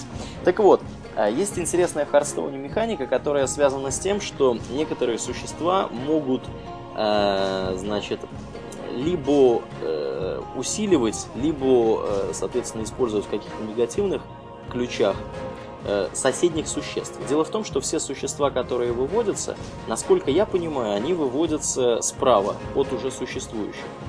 Не пробовал слева никого никуда положить? Может быть, это как-то зависит от того, куда карточку тащишь? Можно совать куда хочешь, на самом Да? деле. Хоть посреди своих. А, а, значит, ну, значит, Конечно. Еще, еще проще. Вот, а я просто не пробовал никогда. Надо попробовать будет. Так вот, есть возможность. Вот у шамана есть тотем, который увеличивает урон, как минимум урон, а может быть даже и здоровье, с с двух соседних существ, то есть существ слева и справа, на 3 единицы. Очень ценный тотем. Из других примеров есть, например, карточка Дринея, она, по-моему, общая, которая дает тонт двум соседним э, существам. Это нейтральная Есть такое, да. Кроме того, у разбойника, мы об этом забыли упомянуть, есть карточка, которая позволяет, по-моему, разбойниковская карточка, которая позволяет э, заставить существо нанести свой урон двум соседним с Да. ним существам. Называется предательство. Предатель, да, битрейл. Стоит, кстати, по-моему, 0 маны. А может быть, может А быть, может одно. и нет. Я не помню. Да. В общем, такая достаточно ценная. Вот. Кроме того, у шамана есть возможность превратить существо абсолютно любое в жабу с тонтом э, с характеристиками 0.1. Да, то есть, проще говоря, его первая же атака убьет на месте. Да, ну это практически аналог полиморфа, с той лишь разницей, что полиморф маговский э, превращает в овцу 1.1, но без тонта, а здесь 0.1, но с тонтом. То есть овца еще может вас покоцать, но жаба уже не может. Жаба просто будет Но вы не сидеть. можете не покоцать жабу. Да, да. А, Что еще у него есть интересного? Что приходится еще на ум у шамана? Я шаманом не Да, очень много играю. нет, нас. Я и шаман играю, но у него есть еще такая механика, как оверлоуд, то есть перегрузка. Ага. У него есть довольно мощные и дешевые при этом заклинания, наносящие обычно прямой урон, которые вместо этого подрезают э, ему ману на следующий ход. Доступную ману. Да, но при этом у него есть существа, которые этот оверлоуд используют для усиления себя. А, То есть можно умышленно действовать таким образом, чтобы сделать толстым дешевое существо. Ну, да. Вот такой есть подход. Круто. Ну, я от себя добавлю, что оверлоуд это общая механика, не только шаманская, она есть и у других классов тоже. Просто реже встречается. Да, просто, ну, видимо, реже, да, встречается. А, паладина давай возьмем. Паладин Давай, да, это паладина. гадкий класс. Во-первых, он может лечить себя. Мгм. Во-вторых, он может наносить урон сопернику. В-третьих, у него есть такая карточка, э, не помню, как называется меч. Вот этот вот меч, он то ли 5 на 4, то ли... Нет, он, он на 2 точно. То ли 4 на 2, то ли 5 на 2. При этом он э, при использовании лечит паладина на 2 единицы здоровья. То есть паладин кого-то может огреть, вылечиться на 2 единицы здоровья и на 4 единицы здоро- здоровья просадить кого-то э, из противников. Э, на что обычно опирается паладин дом? Вообще вот по, по, по ходу битвы. Паладин на что опирается? Обычно своих существ. Ну, существ, да, именно. Э, у него много существ с taunt ом, много существ с bubble ом, с Divine Shield, так называемым. Более того, есть заклинания, которые добавляют Divine Shield кому-либо. Короче говоря, если вы играли с э, паладинами в PVP, WoW, то вы представляете, что делает паладин в Hearthstone е. Да, да, да. У него есть одно из самых эффективных, ну, наверное, эффективнее только у друида и у priest а лечение.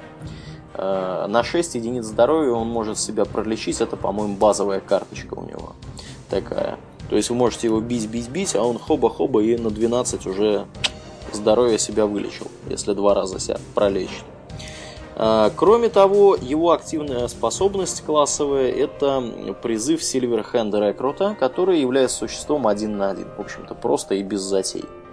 Соответственно, за счет этого э, колоды с паладином также любят э, использовать э, различных существ, которые либо опираются в своих характеристиках на количество других существ, либо, соответственно, усиливают других существ там на единичку, да, типа этого рейд-лидера. Вот. Э, ну, в принципе, мне больше про паладина сказать нечего. Ты что-нибудь добавишь? Да нет, пожалуй, достаточно. Ну, Мы поговорим про жрец. священника. Да, да. да. Что, что священник у нас дома? Священник, в первую очередь, умеет лечить, как и полагается священнику.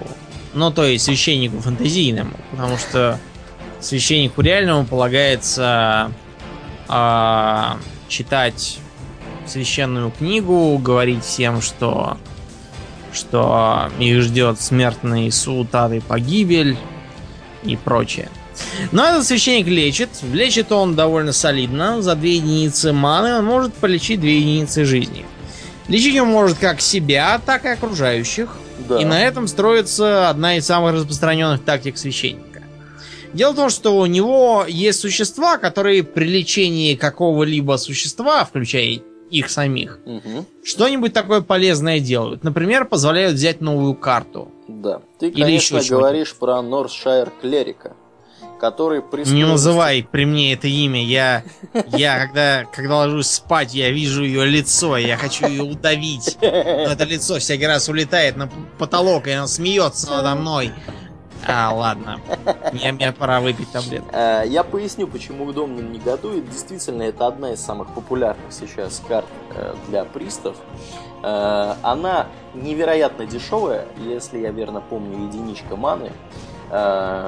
Единица натрия, то есть убить ее не так просто. Кроме того, жрецы частенько любят накладывать на нее Divine Shield, частенько любят давать ей какой-нибудь бонус здоровью, и, в общем-то, э, в сочетании с карточкой, которая 3 на 3, не помню как называется, и дайте там соседнему существу плюс 1 плюс 1, э, вот это вот Норшайр, вот этот клерик, он становится из такой заурядной и простой карточки в достаточно серьезную карту, которую нужно убивать как можно быстрее, потому что просто-напросто жрец иначе э, наберет себе из колоды карт и сотрет вас в порошок когда у вас карты кончатся.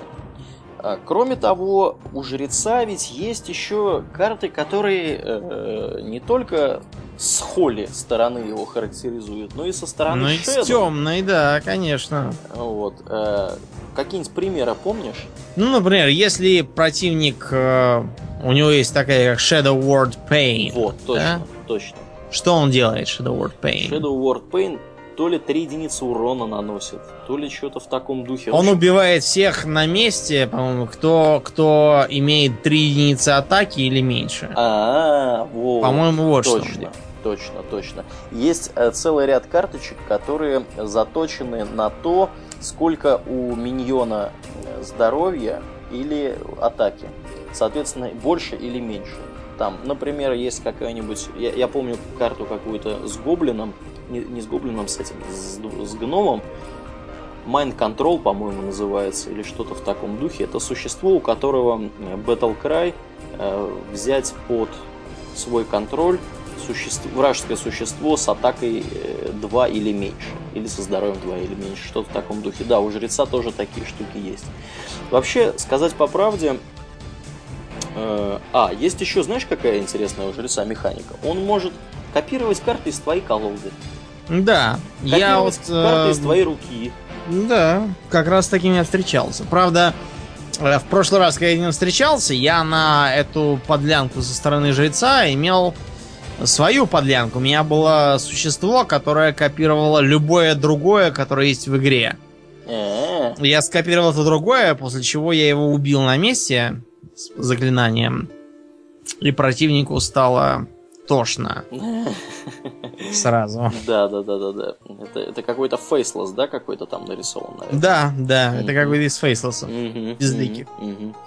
А, Ну, в принципе, да, жрец, на удивление, является достаточно серьезным соперником в умелых руках. И с ним я вот лично не очень люблю. У меня есть какие-то любимые, да, классы, например. Мне нравится биться с шаманом. Потому что я считаю, что с шаманом у меня получается как-то управиться. По крайней мере, теми колодами, которыми я играю чаще всего. Вот с жрецом у меня не всегда все хорошо, скажем прямо.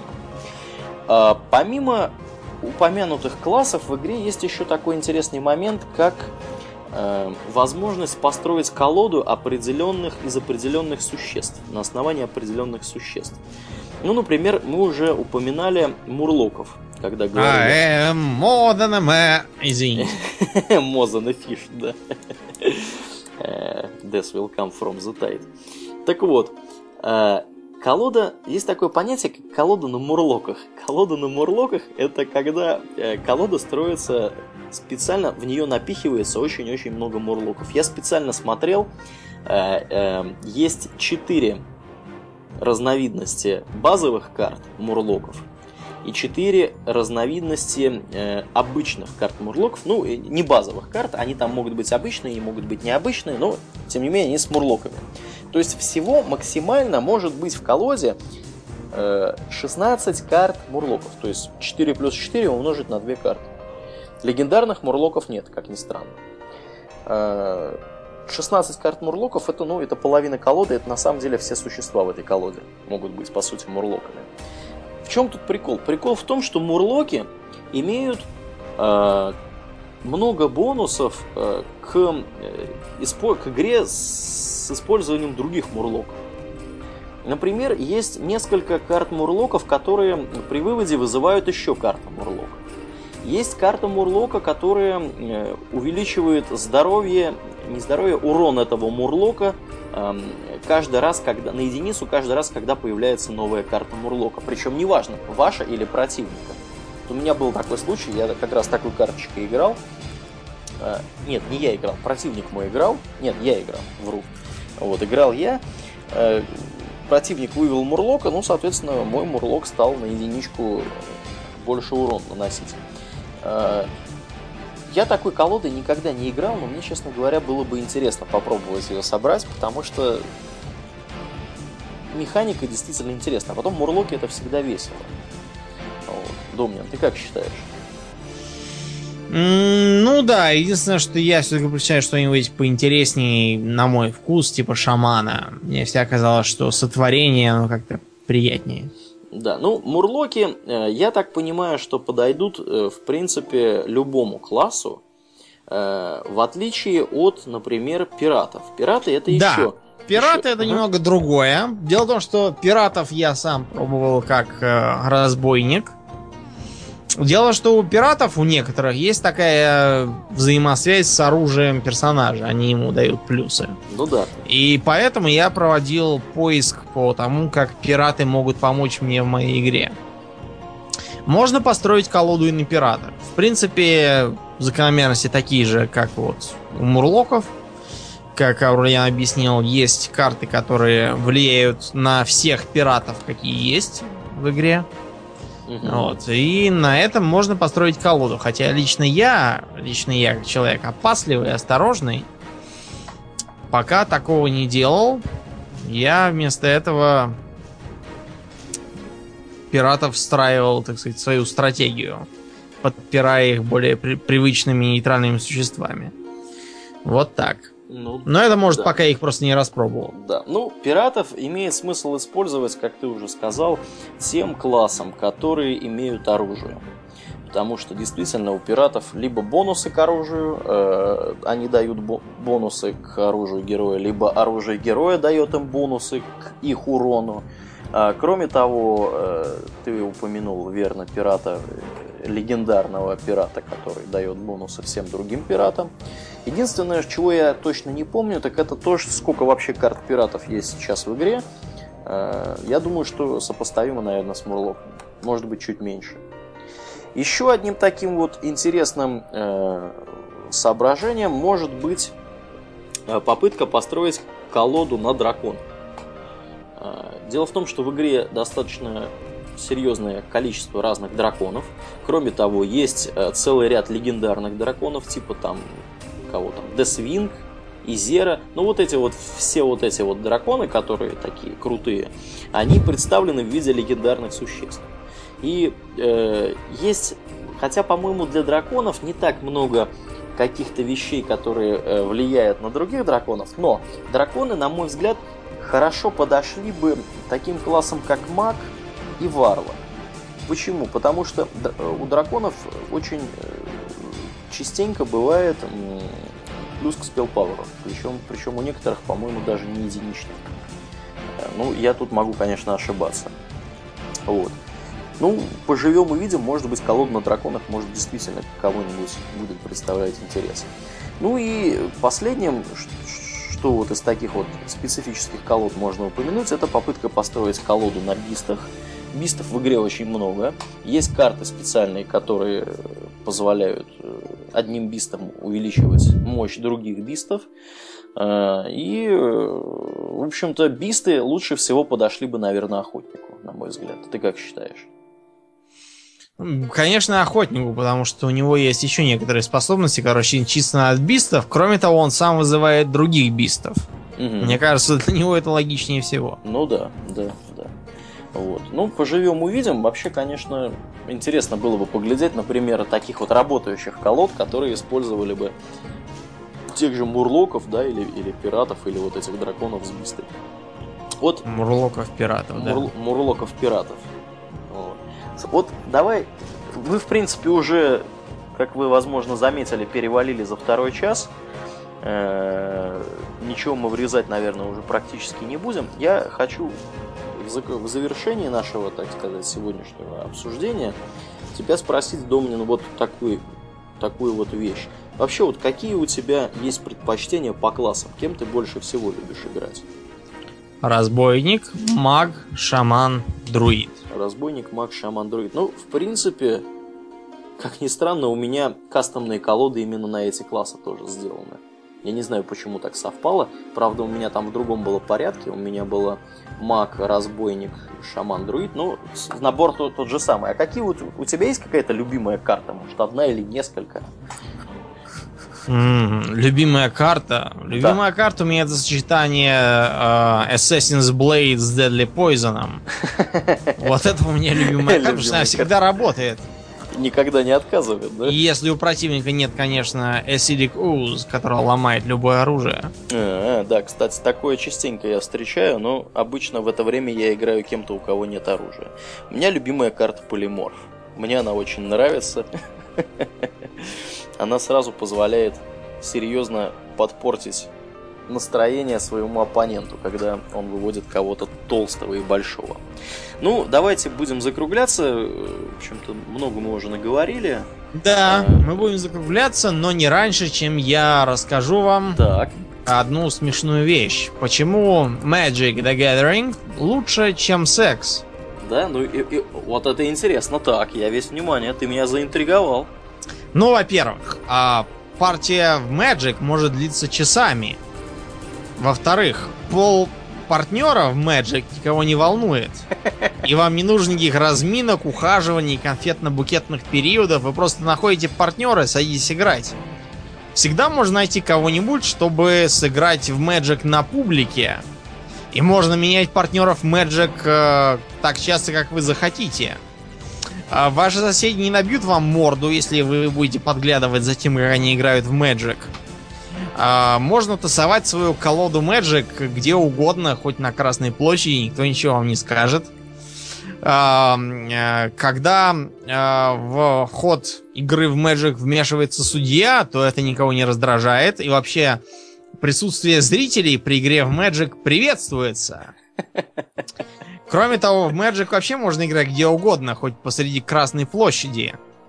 А, и игра по одному разу с а, многими партнерами не считается чем-то предосудительным. А фотографии лучших игроков в Magic публикуются во вполне приличных журналах и на нормальных сайтах. А, на карты очень легко надеть пластиковые протекторы, и работают они сколько угодно игр подряд. Кроме того, а, если а, вы играете в какую-нибудь карточную игру, которая отличается от Magic, никто не скажет вам, что вы извращенец. Ну и, наконец, не бывает так, чтобы Magic не работал, и а, грубая сила при игре в Magic приветствуется, так как не существует ни одной уголовной статьи, связанной с игрой в Magic, равно как и ни одной болезни, передающейся путем, игры в Magic.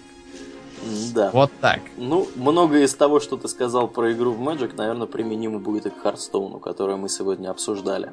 Мы, разумеется, не призываем всех отказываться от э, радости жизни ради Хардстоуна. Да, в том числе и от Magic ради Hearthstone а. Да, кстати. Да. Потому что это вещи разные, вещи по-своему хорошие, играть в них надо всем. Ну да, да. Кто хочет. Ну что ж, будем закругляться, да? Да, на сегодня мы уже закончили. На сегодня мы закончили. Я напоминаю, что это был 19 выпуск подкаста Hobby Talks. И с вами был постоянный набор ведущих в лице Домнина и Аурлиена. Спасибо, Домнин. До новых встреч, друзья. Пока.